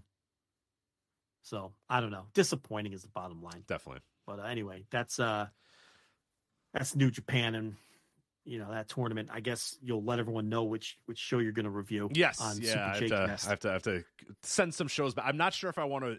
I, I haven't quite decided if it would be better to watch the most dog shit show and review that, or watch like a pretty good show. You know what I mean? Like it, it's got to be one or the other. It can't just be like ah, this one looks okay. It's got to be either like okay, these look, this looks like a great night, or oh my god, look at this dog shit night. Let's talk about this one. But I was prepared to do a dog shit night, but then it ended up the lineups ended up being pretty good. So now I think I just want to do a good night instead. Like if it's gonna be bad and brutal, I was just thinking let's just have some fun and I'll pick the worst possible night and we'll do that. But nah, you know, looks like some good stuff here. So I'll find a night. But yeah, people will know I'll be on the Super J cast at some point in the next couple of weeks. So that will be there soon. But um All right, so I want to oh, get this in. I want to Yeah, get this ahead. in real quick. We could just blow through this, but I, want to talk about some of the stuff I saw from CMLL in October, the key stuff. So this Futuro and Neon, these are the next breakout guys. I mean, they're green as hell, but um, they do some incredible stuff. Some stuff that still, it's amazing that guys can still come up with things that you've never seen. It, but it just, you know, so they they've been getting on a lot of Arena Mexico shows over the last couple of months, and they really had their breakout month in October. They had a tag team title match against Magnus and and uh, uh, I always forget the other guy's name. Uh, Rugido, Magnus and Rugido were the tag team champs, and they had a six man on the one show, which led to getting a tag team title shot on the show on the 13th. And that match was fantastic. And they had the entire Arena Mexico behind them, Futuro and Neon, to win those titles, and they lost. They came up short in the end, which I thought was the right call.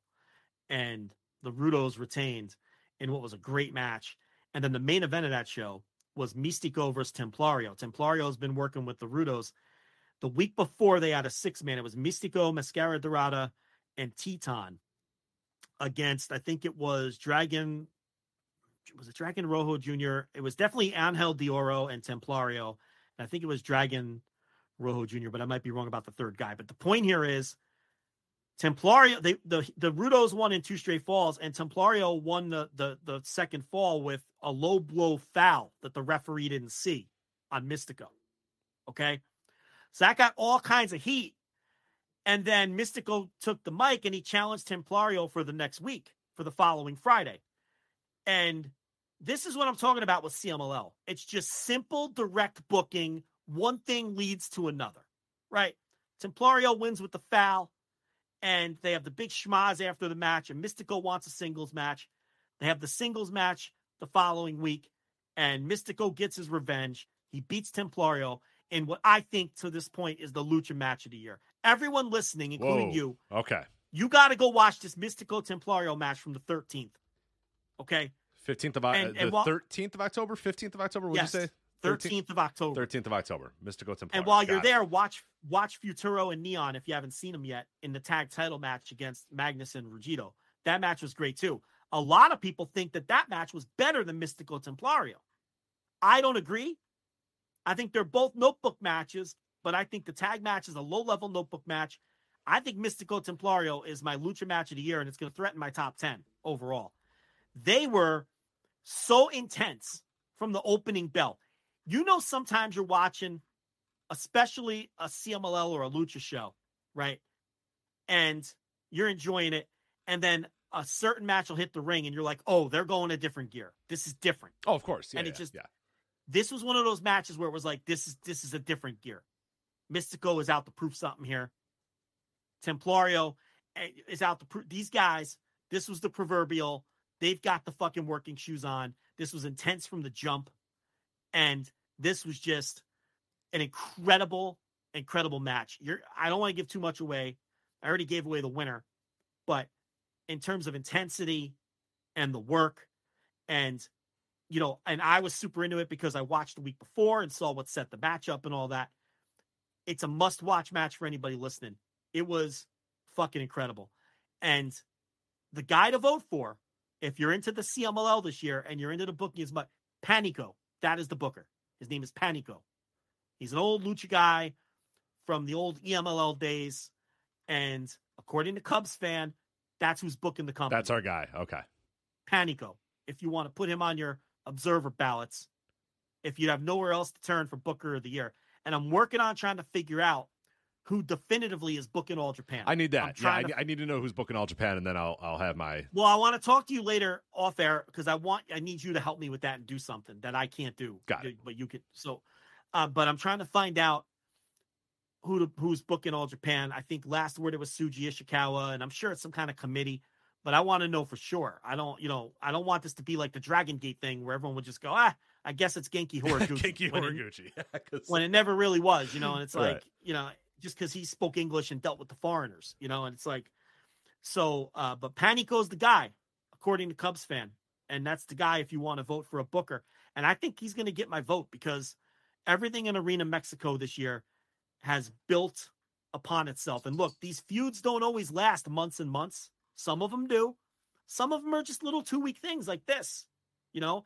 And to be fair, I haven't watched. I'm always one month behind. I haven't started November yet, so I I, I could be wrong. And Mystico and Templario could still be at each other. I don't know. As far as I am though, is through October, so it felt like that was the blow off, and it was just a little two week thing. But they've had a lot of feuds like that that maybe were you know started one week and ended the next, or one match that led to. And I just I, I don't look Rich. I don't need these bookers always to just do these convoluted, complicated. If you make it simple for me, if I'm done watching one show and it makes me more interested in the next show, you've done your job. You know, if if Mystico and Templario is a better match because of the way you set it up the week before, you've done your job. To me, satisfying me as a booker. And you can't really argue with CMLL's business. They sell the fucking building out every Friday. They're selling out Puebla half the time now, too. So, you know, the matches are great. They've built new stars every time you turn around, whether it's uh, Templario and Soberano Jr. earlier this year. And now both of those guys are working Rudo, doing something a little different. Uh, uh, Jr. later on, who we talked about. Now Futuro and Neon. So this guy's also working new names into the mix. It's not like they're just booking the same old names all year either, which is also why these cards aren't getting old and they're not burning people out because you constantly have new names in the mix. You know, and that's been happening all year with this company. So any way you look at it, business, match quality, uh, just straight up uh, booking that makes sense. I think Panico's the guy, Rich. It's going to be hard to convince me to vote for anybody else. Yeah, I need I need that all Japan guy, and then then we'll uh hopefully uh, I'll, I'll, be able to make a decision. It's not. It's. I'll tell you, it's nobody in America. I, I don't think anybody in America deserves it at, at any level whatsoever. So, uh, yeah, it's between CMLL, All Japan, uh, probably my one-two uh, for sure. So, one quick correction: it wasn't Dragon Rojo Jr. in the six man. It was. uh We are being told it was Niebla Roja, and that's correct. Got so, it. Okay. Um, I, I you know, because I don't want people to tweet at you all week, Rich. So I misremembered I won't see it who that anyway. third You know what? They can do it. I don't care. I'm not going to see it. So anyway, that's who the third guy was on the Rudo team to set up that Mystico Templario match that I couldn't think of. Anyway, that's the quick uh, CMLL catch up for the month of October.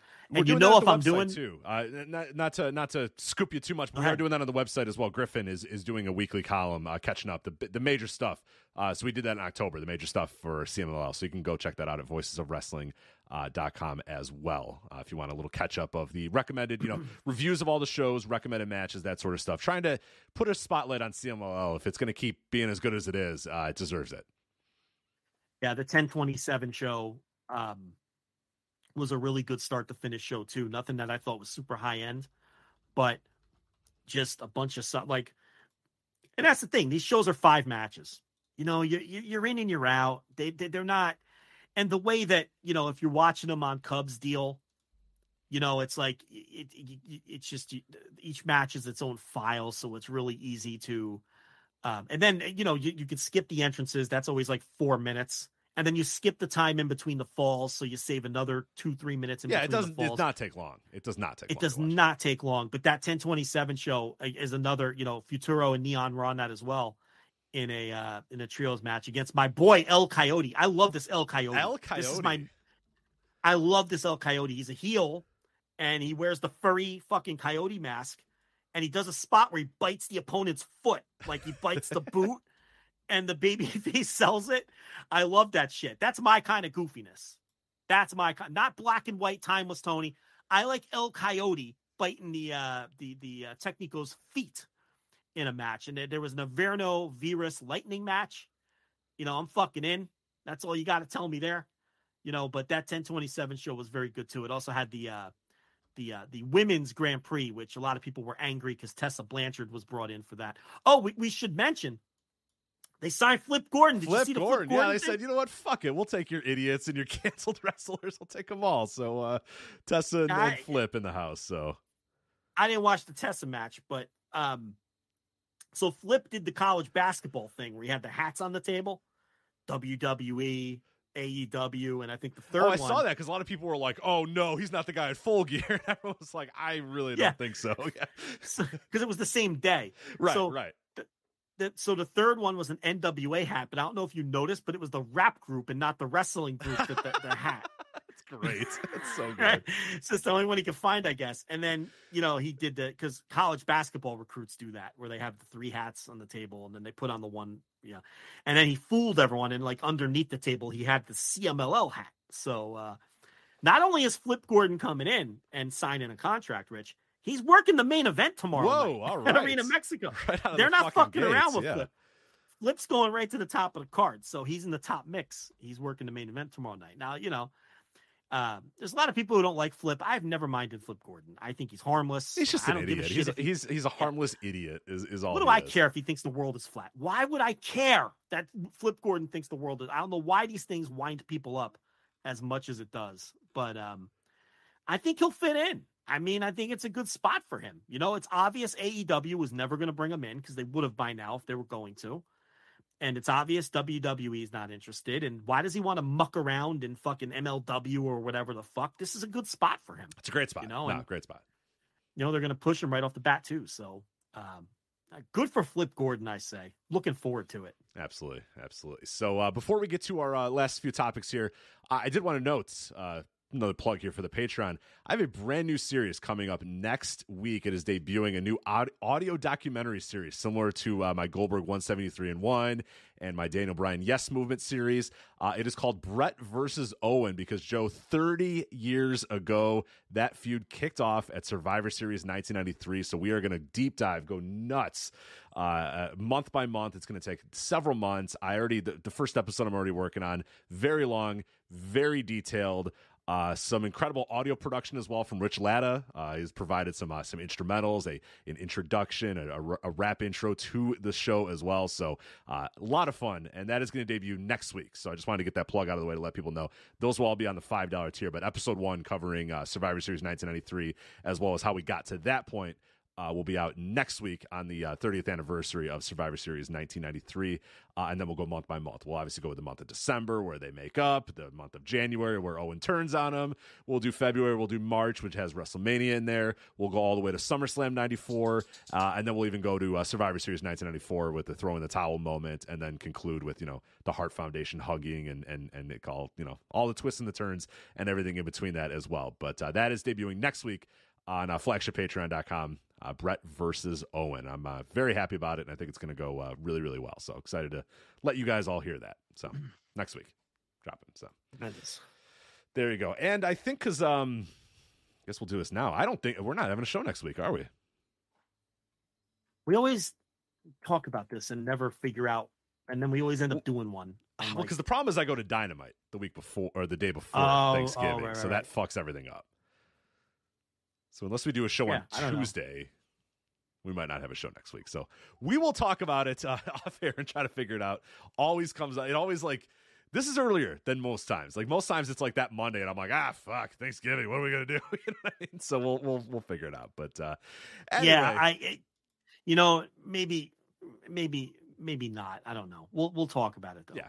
We'll- maybe we'll a see. week away is is not the worst thing. We that'll be No. all right. Baseball fans, are you excited for the upcoming season? I know I am.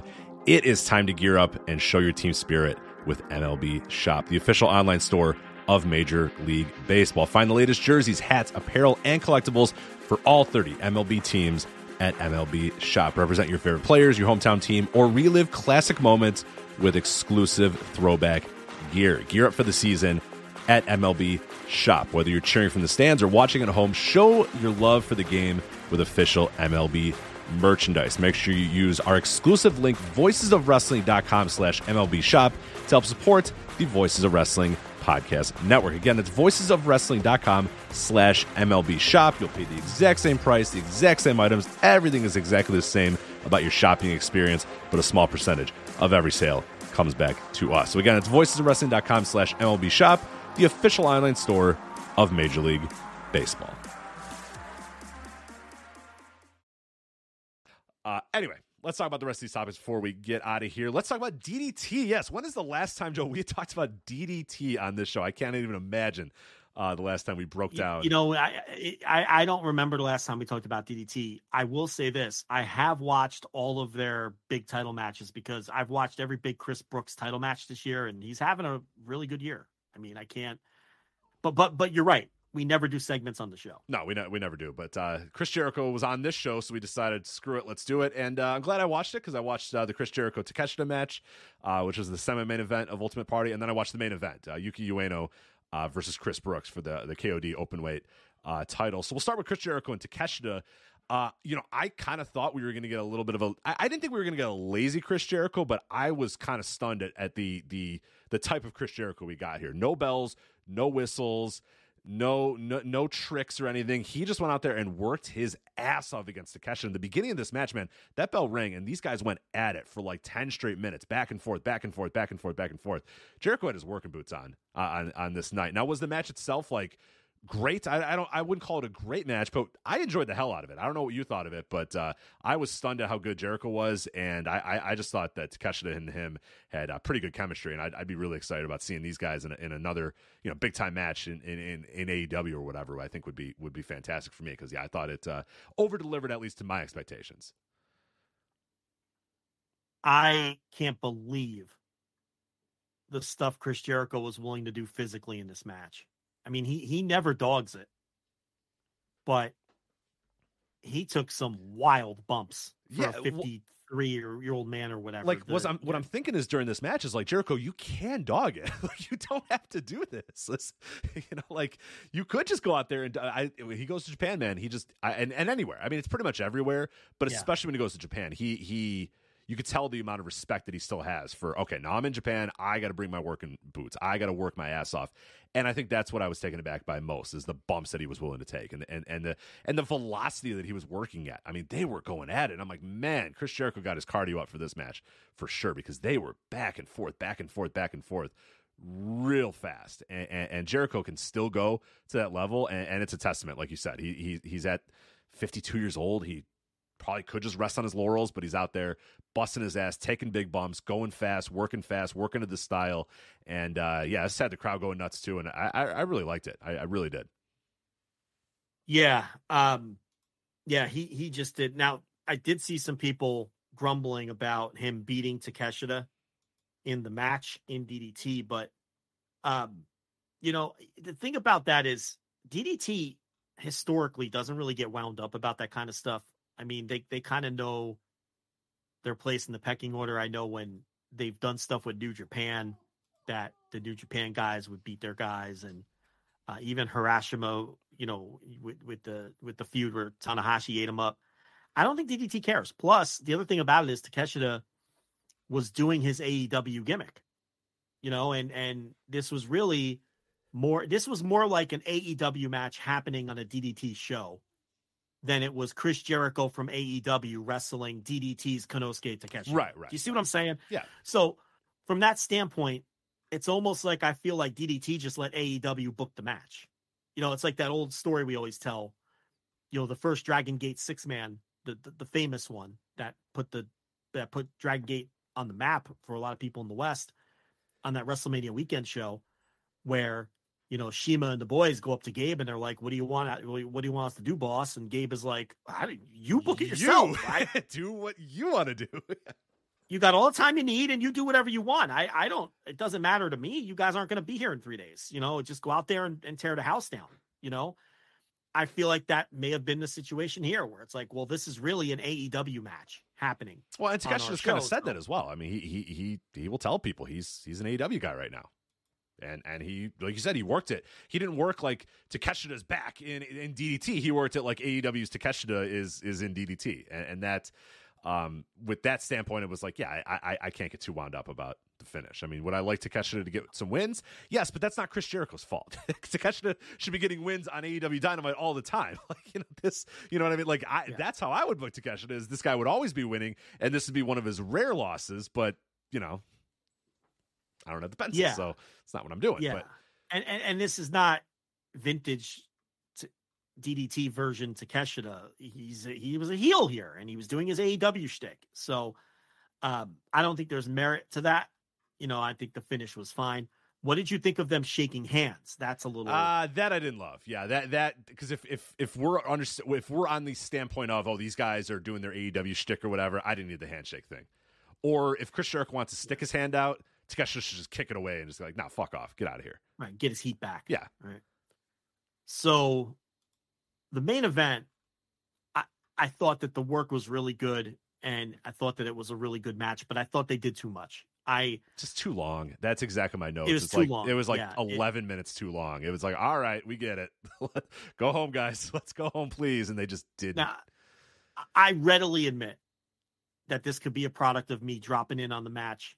You know what I mean? Sure. Oh yeah, yeah, yeah. There, there's big stakes here that I probably didn't fully appreciate. Like you know, Chris Brooks has been, he's been, and they did the pre-match video. I don't know what your pre-match video, but they did a really good job of, of Chris Brooks talking about his time at you know getting to this level of DDT and getting the title and that sort of stuff. And yeah, his reign hasn't been too long. I think he won it somewhere in the summer, right? He won it in June or July or whatever. So it's not like a, a super long reign or whatever, but it, it it felt like they they went for the epic of Chris Brooks is is, is he finally got to this point and he doesn't want to let it go and he doesn't want to lose this title.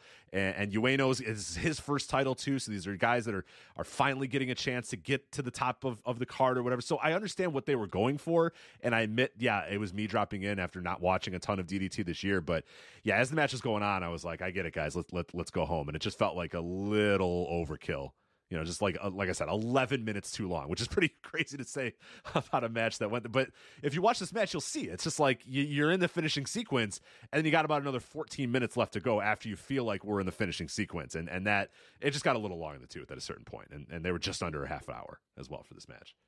Yeah, I think I liked the Brooks title win over Yuji Hino more. If I had to compare the two matches, which I, I think is going to be um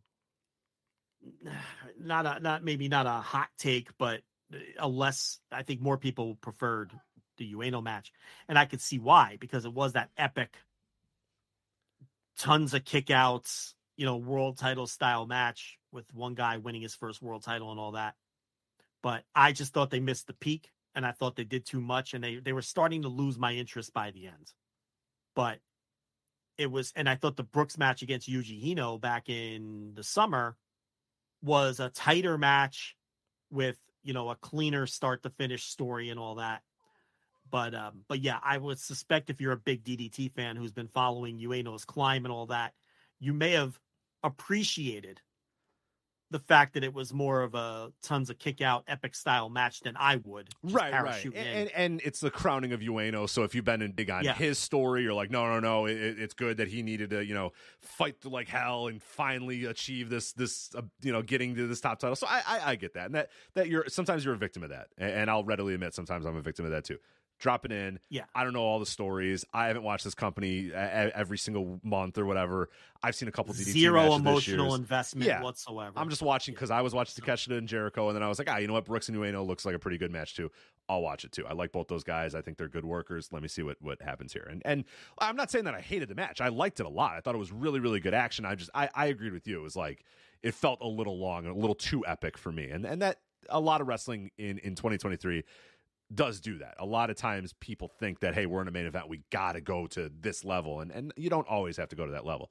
And in the case like this, like you they were there and just kept going and kept going and go kept going and kept kicking out and kept hitting moves and kept and yeah, it just it, it lost me. That that's all I'm saying. If you still like the match, that's fine. I'm just saying it lost me. That's that's my opinion. yeah, I still thought it was a very good match. I just I preferred Jericho to Keshida though, for sure. Uh yes. Oh yeah, yeah. Yeah, I would agree. I did watch the Cardona bullshit with Mal. Yeah, I uh, I saw five minutes of that and said, you know what? I think I am good. And then I uh, clicked off of that part of the video. So Well, did you get to the fucking sex doll as the referee? uh, I did. Yep. Okay. Yep. That's about the time when I was like, yeah, I think I'm. Uh, That's when you were done. I think I'm okay with this. Yeah, Cardona doing like Long Island Ice Z shtick in you know Sumo I was, Hall. uh, it's like I don't know, man. Is I was- 2001 I was- Zack Ryder spots really what you should be doing in Sumo Hall in 2023? I mean, I, yeah, I guess so for what this was. I, I mean, yeah. but um, I was specifically told, Joe, don't watch anything else on the show other than the top two right. because people know already. That's you know. Yeah, But, uh, DDT, baby. 4785 in Sumo Hall. I think that's a good number for the current state of uh Japanese wrestling. Yeah, it looks it looks good. Where DDT is right now. So I think um whatever they paid Chris Jericho, which I'm sure was an enormous sum of money. Um, I can't imagine he got his New Japan rate, but I mean, maybe he did. If he did, they probably didn't make any money on the show. But uh, but yeah, I you know drawing almost five thousand.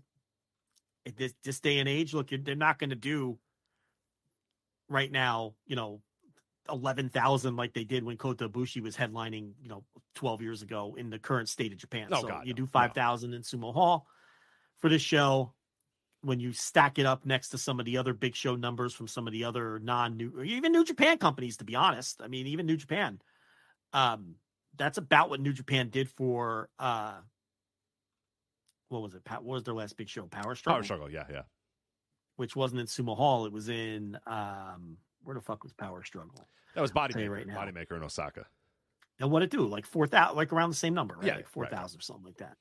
So, um, you know, and it outdrew what what Dragon Gate do in what was that Osaka or Kobe where they were last? They were in, Yeah, so ju- just to clarify, 4,046 was the number for Power Struggle. And the Kobe, I think, did. Or no, they, they were in Osaka. You're talking about Dragon Gate when they were in. in, in- Dragon Gate Osaka. They were in Osaka. Yeah, they were in Osaka just a couple of days after that. I ah, let me see what that number was. It was a little less, I want to say. So that's so kind of the, the, point here is DDT. That's a good number for DDT. I know that's the you know like a huge show for them, whereas Power Struggle is like a secondary show. For like it's not Dominion or fucking Wrestle Kingdom or the G1 final. You know, I understand that, right? But it it's just to give some perspective. You know, Yeah. Destruction in Kobe, forty two hundred, and Destruction in Sumo Hall, five thousand. Yeah, th- th- that's what we're dealing with right now. So yeah, so to do forty seven hundred for this show, that's a good number. You Uh, can't, you know, you can't- 24, 2,408 was the number for uh, Dragon Gate Gated for, Destiny. for Dragon Gate. So yeah, so the DDT number is a good number. It's a really good number, I think. So anyway, we'll talk about DDT again in like a year. So right. there you go. You Uh, got, you your, know you what? got your DDT. I, I do like the, the the main event matches, and Wrestle Universe is an easy service to use. So I might I might start Yeah. checking in on their main events a little bit more moving forward because I Great enjoyed it. I enjoyed it. you know, Uh, I also on my Wrestle Universe uh, subscription, Joe, uh, checked out uh, Noah's Demolition in Fukuoka with uh, Jake Lee losing the GHC title, ending his reign at 233 days. I don't know what they say they got in that building, but whatever they say, they're lying. That was dire. Did you see what that show looked like? this was the um They Yeah, say they have was the- 1,309. My ass, they had 1,309 people in there. Fuck no. yeah, I mean Where? Where were those people I, sitting? I I don't know. I look, I, I don't know. because they weren't in the uh, any of the decks because the decks were uh, completely empty. Uh, the floor Well- there was people on the floor. I'll give them that, but uh, Well, what do you think of doing the other half of Demolition Stage in Niigata and drawing a thousand, over a thousand fans for a Daga Hayata main event?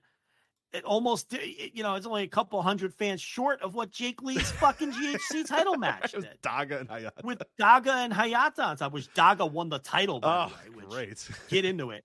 Clap, get into it.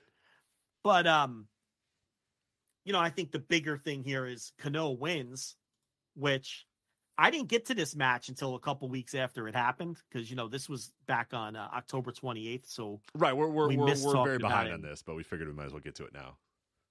Yeah, so you know, I, I thought that um, you know, the Jack Morris won the national title from El Hijo del Dr. Wagner Jr. Now that's that could be a developing story because I think El Hijo del Dr. Wagner Jr.'s contract is coming up, and you know that he might that you know, and him losing this title is a little ominous. So I know he's doing a progress show coming up, and you know he's really put himself on the map. So we see what happens with that situation.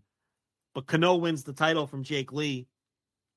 And you know the match was fine, but it's just another Jake Lee match where he's just lulling you to sleep. Fuck. Yeah, he just did. It did not work at all. Um, this title reign, and you know, it, it's it it didn't. It just you know, and then concurrently you have Yuma Aoyagi just killing it in all Japan at the same time, which kind of, you know, turns the knife a little on Lee, you know, he's got to be done as a top guy here. I don't know if that's going to be the case, but it just didn't work. And he's not really all that conducive to the style. And his title reign just wasn't good.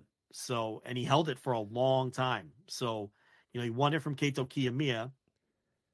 And then, you know, I, I you know, I didn't love the Shiozaki. Did you watch the Shiozaki match? I don't like uh, September? J- Jake Lee stinks, It's- man. I don't like it. He's boring. He looks like shit.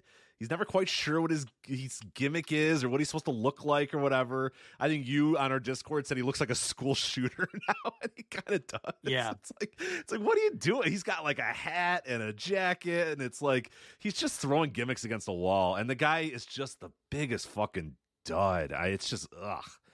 He's just a pile of nothing. And yeah, bell rings. He just says these boring ass matches. And these guys try their hardest. And like this Kano match, they slapped each other and kicked each other and punched each other a lot. But at a certain point, that's what the Go Shiozaki match was too. And at a certain point, it's like, all right, yeah, I get it. You're slapping each other, you're you're, you're striking each other. That's kind of cool. Can we can we maybe you know pick this up a notch? And they're always like 30 minutes and. About 17 minutes in, you're just like, oh, right, oh, Jake right. Lee's incapable of picking it up. Right. notch, I'm and- like, and they- oh, God, we're going and they did a they did a Korakuen number in this Fukuoka building. They did thirteen hundred fans or whatever. He did nine hundred against Shiozaki. He did this building for people that um, did not see this match. I mean, there there is noticeable that there's nobody in the upper decks. There's nobody on the bleachers. It's all on the floor. It, it, it's just Yeah, it's bad, dire. But hey, Yeah, that's this guy. I mean, are you, not 1300. surprised. Are you surprised? It's Yeah. Yeah, eight hundred against Takashi Sagara in Ugh. Nagoya. Um, you know, now he did he they did do twenty seven hundred uh for the match against uh Marufuji back in yeah, Noah Majestic, but you know, in the building that they were in, it's it's like they only had twenty seven hundred people in fucking Sumo Hall for that match, which is is not great. Um, the Sendai match against Nakajima drew 1200 so you know it's just um and you know the title change at great voyage where he won the title. You know 1300 in the yokohama budokan. Again a Korakuen number. It just didn't work at the gate. The matches weren't great. And it, it really represents a real dull time in noah everything post muto as we predicted Huh. has gone to shit Huh. because they didn't build anybody Huh. they didn't build anybody, and now Do this we- is the do we- situation they're in. We, we maybe we know what we're talking about, and maybe we've been around this shit for enough time to. No, It's, it uh, that. that can't be. it. it's got to be something else. So. You know, you know, I, I really liked Alpha Wolf and Dragonbane against Tadasuke and Yohei, believe it or not, um, on the undercard. Um, you know, because I watched the top four on the show, and I I think you know I the, the Jack Morris, son of the son of Wagner, was was I thought a better match in the main event slightly, and um, I, what I didn't really like the Marufuji and Takashi Sagara versus I think it was the end of the road for Axis Shiozaki and Nakajima. This is how far back we're going because Nakajima was still there. That didn't really land for me, and I think that's the highest rated match on Cage Match. But I, I thought that match was boring. But um, and then they came back in Niigata the following week. Like I said, they headlined with Daga and Hayata, and I was told not to watch it, so I didn't. You didn't have to tell me not gonna- twice. yeah, thank. No problem. Got it. You, you didn't. You didn't have to tell me twice. Yeah. Yeah, so- you know what? I also will not watch that match. No, thank you. Not interested in yeah. Daga and Hayata. Anthony and Anthony Green and Jack Morris retained the tag titles against Kaito Kiyomiya and Ryohei Oiwa because Kaito Kiyomiya I don't think is ever going to win another match in the rest of his career. But um, did did you see Kano's statement? Yeah, He said, I- uh, yeah. What were the, the he, he was dogging on Kiyomiya, but I forget exactly the the. I want to get the exact words. Yeah, because it they was good. it was good. I, I'll find it too if I can. Yeah, they announced Kiyomiya for World Tag League, and we all know that he was a fucking bomb in the G1. You know, kayfabe. And uh, Kano, as the new champion, had some choice words for Kiyomiya as he goes to World Tag League now. As I uh, stall for time, as Rich tries to. Uh, I'm trying. I don't know how to find it. quote. I'm not sure how to get it, uh, but it was whatever it was. It was good. Yeah, I'll I'll see what I can do. But uh, not, I think it was a. There's a there's a tweet. Um, yeah, then I got to go on Twitter, so I'll try to find another way. There's a tweet floating around Uh, let me see if I can find it. I think uh, Great radio. That's right. Late in the show. If you if you're around at this point, you're not going anywhere. Right. Yeah. Um, got, I clearly have nothing else to do with your night, so Let's try the Discord and see if it's there. that's what I'm working at. That's what I'm working at. Oh, okay. Well, then I'll try something else and see if it's there. Uh, the quote is worth the time. to trust us. so, um, wait, did really no one post it in the Noah? That's what I thought. I can't find it there either. That's that's why I'm How striking could no out one here. have posted it? Where else would I have seen it? Maybe it's just an embedded tweet or something. So Oh, here we go. I, I got it. You ready? Yeah. Kano had this to say about Kaito Kiyomiya being in the World Tag League. Quote, if you can't get results, don't come back to Fuck Noah. yes. So yeah, uh, he basically laid it on the line. If you if you go there and flop again, you're out, brother. That's going to be the end of you. So we don't want you back. So um, now his literal gimmick is he's a loser. Like first, Keiji Muto. beat this will work. the I'm positive this time it will work. Yeah, sure. Now his literal gimmick is he's a fucking loser who doesn't get the job done. Tremendous job, pro wrestling Noah. They the the, the Muto stuff with all those eyeballs on the company, they successfully built no one, not a single person, because you let Muto run roughshod over everybody. So I don't know. You get what you get. You know, you deserve it. Joe, don't know what nobody could have say. predicted that. Nobody could have Who predicted could have this, that this? this would be the result of it. Yeah. Nobody. Unbelievable. So Told we're wrong every step of the way. we're always right. and We're always Insisting it was a plan that was going to come together. Yeah. Sure. There's a history here. Mm-hmm. You got to know the history. So this All Japan Real World Tag League, you know, there's only been two shows and I haven't watched them yet, but they're doing two different teams that are can they coexist, which is concerning. Um, Nakajima doesn't like Hokuto Omori and he apparently fired I him. as fired him partner. already. Yeah. Did he already fire? Um, Did he replace him or he just fired him? I think he brought him back because Okay. I, I think they're two and zero. And then uh, Hideki Suzuki is not getting along with Suwama.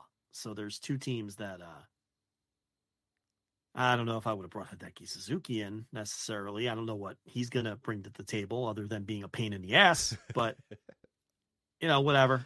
Um, he probably won't do a single job. Probably throwing some draws. But it looks like they're building a match with him and Suwama, which I have no interest in. Mm, yeah. No, thank you on that one But, either. um, but I heard the first night was pretty good, so have to catch up on that another time. What else we got left here? Did uh, Dragon Gate is all we oh got. left. Dragon Gate? Yep. Yeah. So, Dragon Gate had, a, had their Gate of Evolution show uh, in Korakuen Hall on November 9th. Uh, Case Lowe wrote a great review of it at uh, voicesofwrestling.com. The Open the Voice Gate guys, uh, Case and Mike, also talked about the show on this week's episode of Open the Voice Gate. Uh, but I decided to watch it as well, watch the business end of the show, the, uh, the final couple matches. And the eight man and the four on one handicap main event are must, must, must sees if you are a Dragon Gate fan, if you're somebody who's kind of maybe a lapsed Dragon Gate fan and is starting to fall out of the favor of it. Like last week, I came on the show and I was like, yeah, I, I, just didn't love that main event. And a lot of people got on me about, oh, no, no, it was great. It was great. And I, I it spoke more to. So I have okay. Yeah, so I did watch watch, it, and yeah, I yeah. told you, I told you I would tell you what I thought. Yeah. I think you're wrong. I really liked it. That's fine. So That's fine. um, I have to side with the chat. Actually, I think I fall in between because someone in the chat was like, "Oh, it was the best match of the week." I listen. There ain't no way that was better than Ospreay versus Shota Umino. There is no fucking way on earth No. that it was a better match than that. So, but I did think it was better than you thought. I think I'd go about four and a half on Kakuta versus Shimizu. But um, but yeah, anyway, I told people I would update them on that. But anyway, go ahead. No, so so I'm somebody who's kind of like you sort of fell out of favor a little bit ago with, with uh, Dragon Gate, and I've kind of been wavering a little bit and uh, here and there, and I check in, but nothing's really making me feel. You know, I mean, I don't feel when I watch Dragon Gate anymore. I watch Dragon Gate and it's over, and I click the video off, and I'm like, eh, I don't know, you know. And there's just I have nothing, I have no takes about him. I have no thoughts about him. Then I see these matches, and I had thoughts about these matches, man. These were fantastic. I'll start with the four on one handicap match. Uh, it was uh, Luis Monte, who is, uh, uh, of course, you know, lost his mask a couple of months ago. Uh, has been kind of working his way, you know, through the Dragon Gate ladder now as an yeah, as, as, as former Diamante, as and so he's unmasked or whatever, and it's a four on one here against Z Brats, and they beat the fuck out of him and they beat him up, and you got Shun Skywalker kind of leading the troops or whatever, and then you know halfway through the match, Hyo says fuck this and throws you know, salt and or, or, or, powder or whatever in Shun Skywalker's face.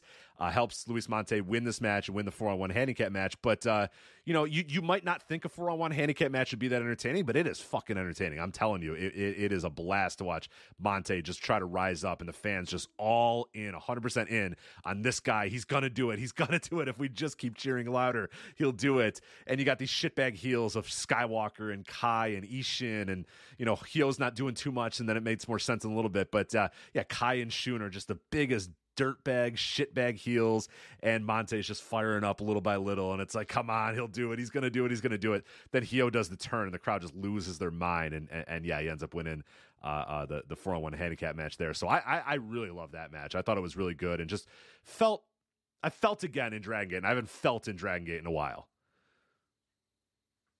In a lot of promotions, you have the baby face against four heels. The baby face is going to pull off the miraculous win, right? Dragon Gate has never done things like that.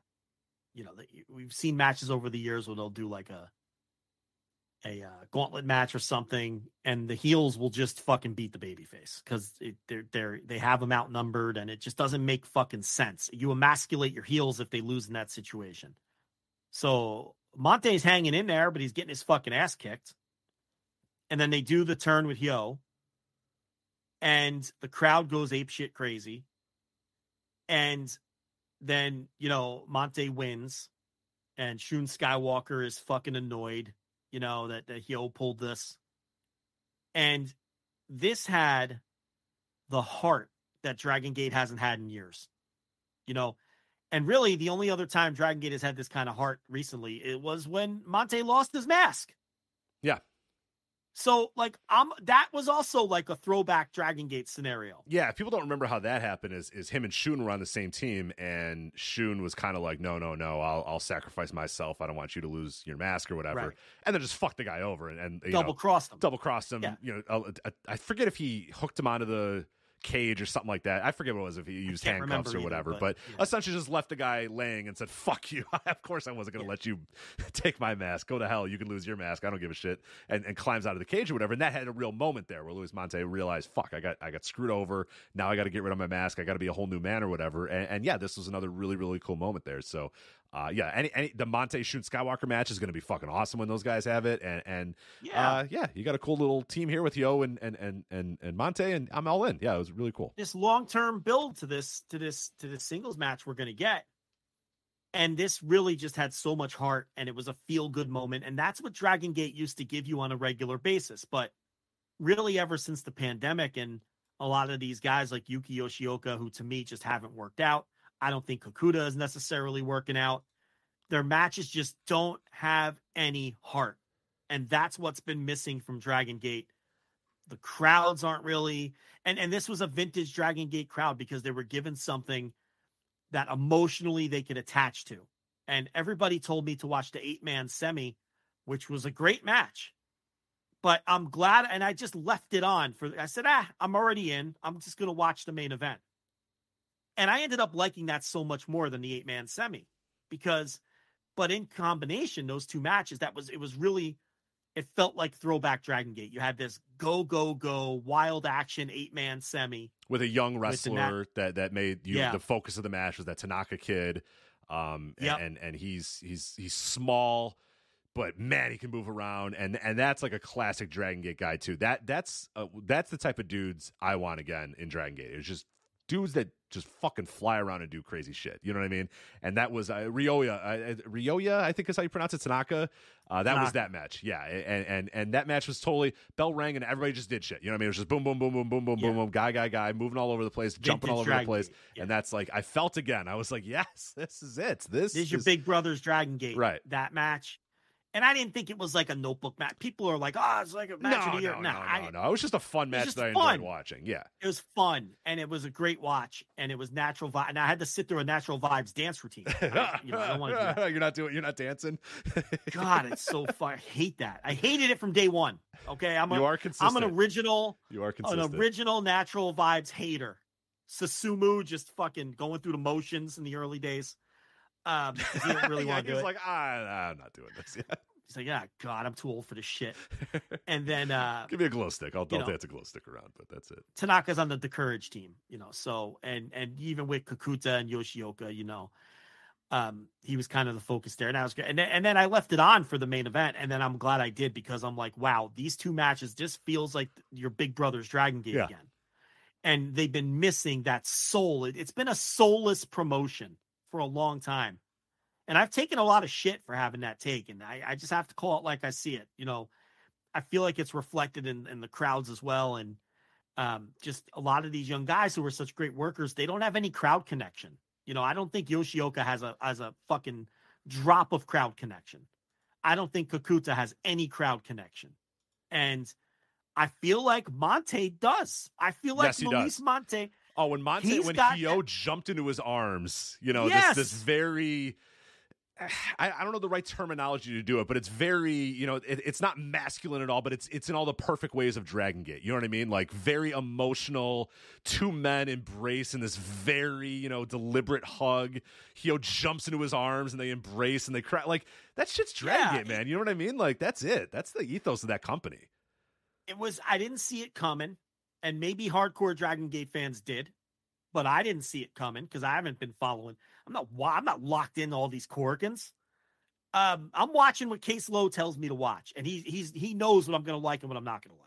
So, you know, but you know, and, and, and Monte to me, he might be my favorite guy in the company right now. Yeah, I, I, love them as Diamante, and I love what they're doing here. And Shun Skywalker is one of the best heels in all of wrestling. You know, and and I want Monte to beat this fucking guy. I want the match, and I want him to beat him. You know, and Dragon Gate hasn't made me feel like this in so long, where I actually give a shit about a result or seeing a match or a build, and they're not rushing through it. You know, this goes all the way back to the cage match, and now this has been months and months. Monte disappeared for a while. Now here, it- this was great. You know, and and uh, you've got my attention back. Yeah. You've got my attention back. I'm not going to sit here and tell you I'm all in again or anything like that, but they have earned my attention. And and this is what this was the kind of thing that only Dragon Gate can deliver. And they delivered. There's no other promotion in the world that can deliver a moment the way that that moment in that main event was delivered. It- It's there. There's no other promotion capable of it, and that's what Dragon Gate's been missing. And and and at least on this night, it was back. So I was real fired up about it and and excited about it. So uh yeah, you know, we'll we'll see. I'm I'm, I'm looking forward to more Monte moving forward with Yo. Absolutely. All right. Uh, we are approaching the end of the show. Uh, for people that were asking, I have been refreshing like crazy. Uh, the Wrestling Observer with the uh, Hall of Fame results is not out yet. Uh, so we we're, I, we stalled for time. We went about 20 minutes over our normal time, mostly with the idea that maybe that newsletter would be out by this time, but it is not. So unfortunately, we will not be covering that on this show uh, or the overrun. We will figure out some way to cover it at some point in the next couple of days. We'll, we'll, we'll figure it out, whether it be written content or whatever. You'll, you'll get something. Trust us. You will. We're not going to do all this work on the Hall of Fame and then the results come out and then we're not going to do anything about it. We'll, we'll do something at some point soon, but uh, yeah, stay tuned for that and uh, we'll see what ends up happening with the results uh, of the Wrestling Observer Hall of Fame, but not on this show. Uh, we are done uh, for this week. Again, instant reaction live for AEW Full Gear coming up this Saturday, uh, immediately following the show. Flagshippatreon.com, $10 tier. Uh, also, you subscribe to that Patreon, you're going to get the new series Brett versus Owen coming up next week. $5 tier uh, for that show but uh, make sure you just subscribe to the $10 tier. You get live flagships you get live instant reactions you're to get all the $5 bonus audio all the written content everything all at once. It's the, the better choice. Just give us the 10 bucks. It's a much better idea uh, to do that over at flagshippatreon.com patreon.com slash voices of wrestling and voicesofwrestling.com slash patreon. Also voicesofwrestling.com for previews reviews columns of all the stuff we've talked about on this show Uh, the Discord, voicewrestling.com slash Discord. I definitely want to join that if you get a chance. Uh, we're on YouTube as well, Voices of Wrestling. Uh, just search Voices Wrestling on YouTube. You'll find us there. Uh, trying to pump that up a little bit more. So anytime uh, you can subscribe to that, we would appreciate it. And then, uh, yeah, make sure you subscribe to uh, all of our podcasts on whatever podcast app of uh, choice that you, uh, you you may choose. You got the Voice of Wrestling Podcast Network, the flagship. All of our individual shows as well are all up there. And next week, to be decided about next week's show, but probably going to take the week off with Thanksgiving, but we'll see what ends up happening. But thank you guys again for listening. Thank you for your supports, everything you do. We'll talk to you again next time. That's Joe. I'm Rich. Bye. Hello there, everybody. It's me, Garrett Kidney, the co-host of You've Got to Be Kidding Me on the Voices of Wrestling Podcasting Network. And I am Liam Jones, my full name, and I'm also a part of the Voices of Wrestling Podcasting Network as a co-host for You've Got to Be Kidding Me. We are a TNA history podcast that covers TNA one month at a time. We cover all the drama, all the matches, all the Vince Russo nonsense you could ever want in your life. Have you you heard of TNA? I bet you have. But would it be funnier if two people made jokes over it the whole time? Probably. So if that sounds like fun to you, check it out on this very Voices of Wrestling podcasting network, and Liam will do bits and whatnot. What's so special about Hero Bread's soft, fluffy, and delicious breads, buns, and tortillas?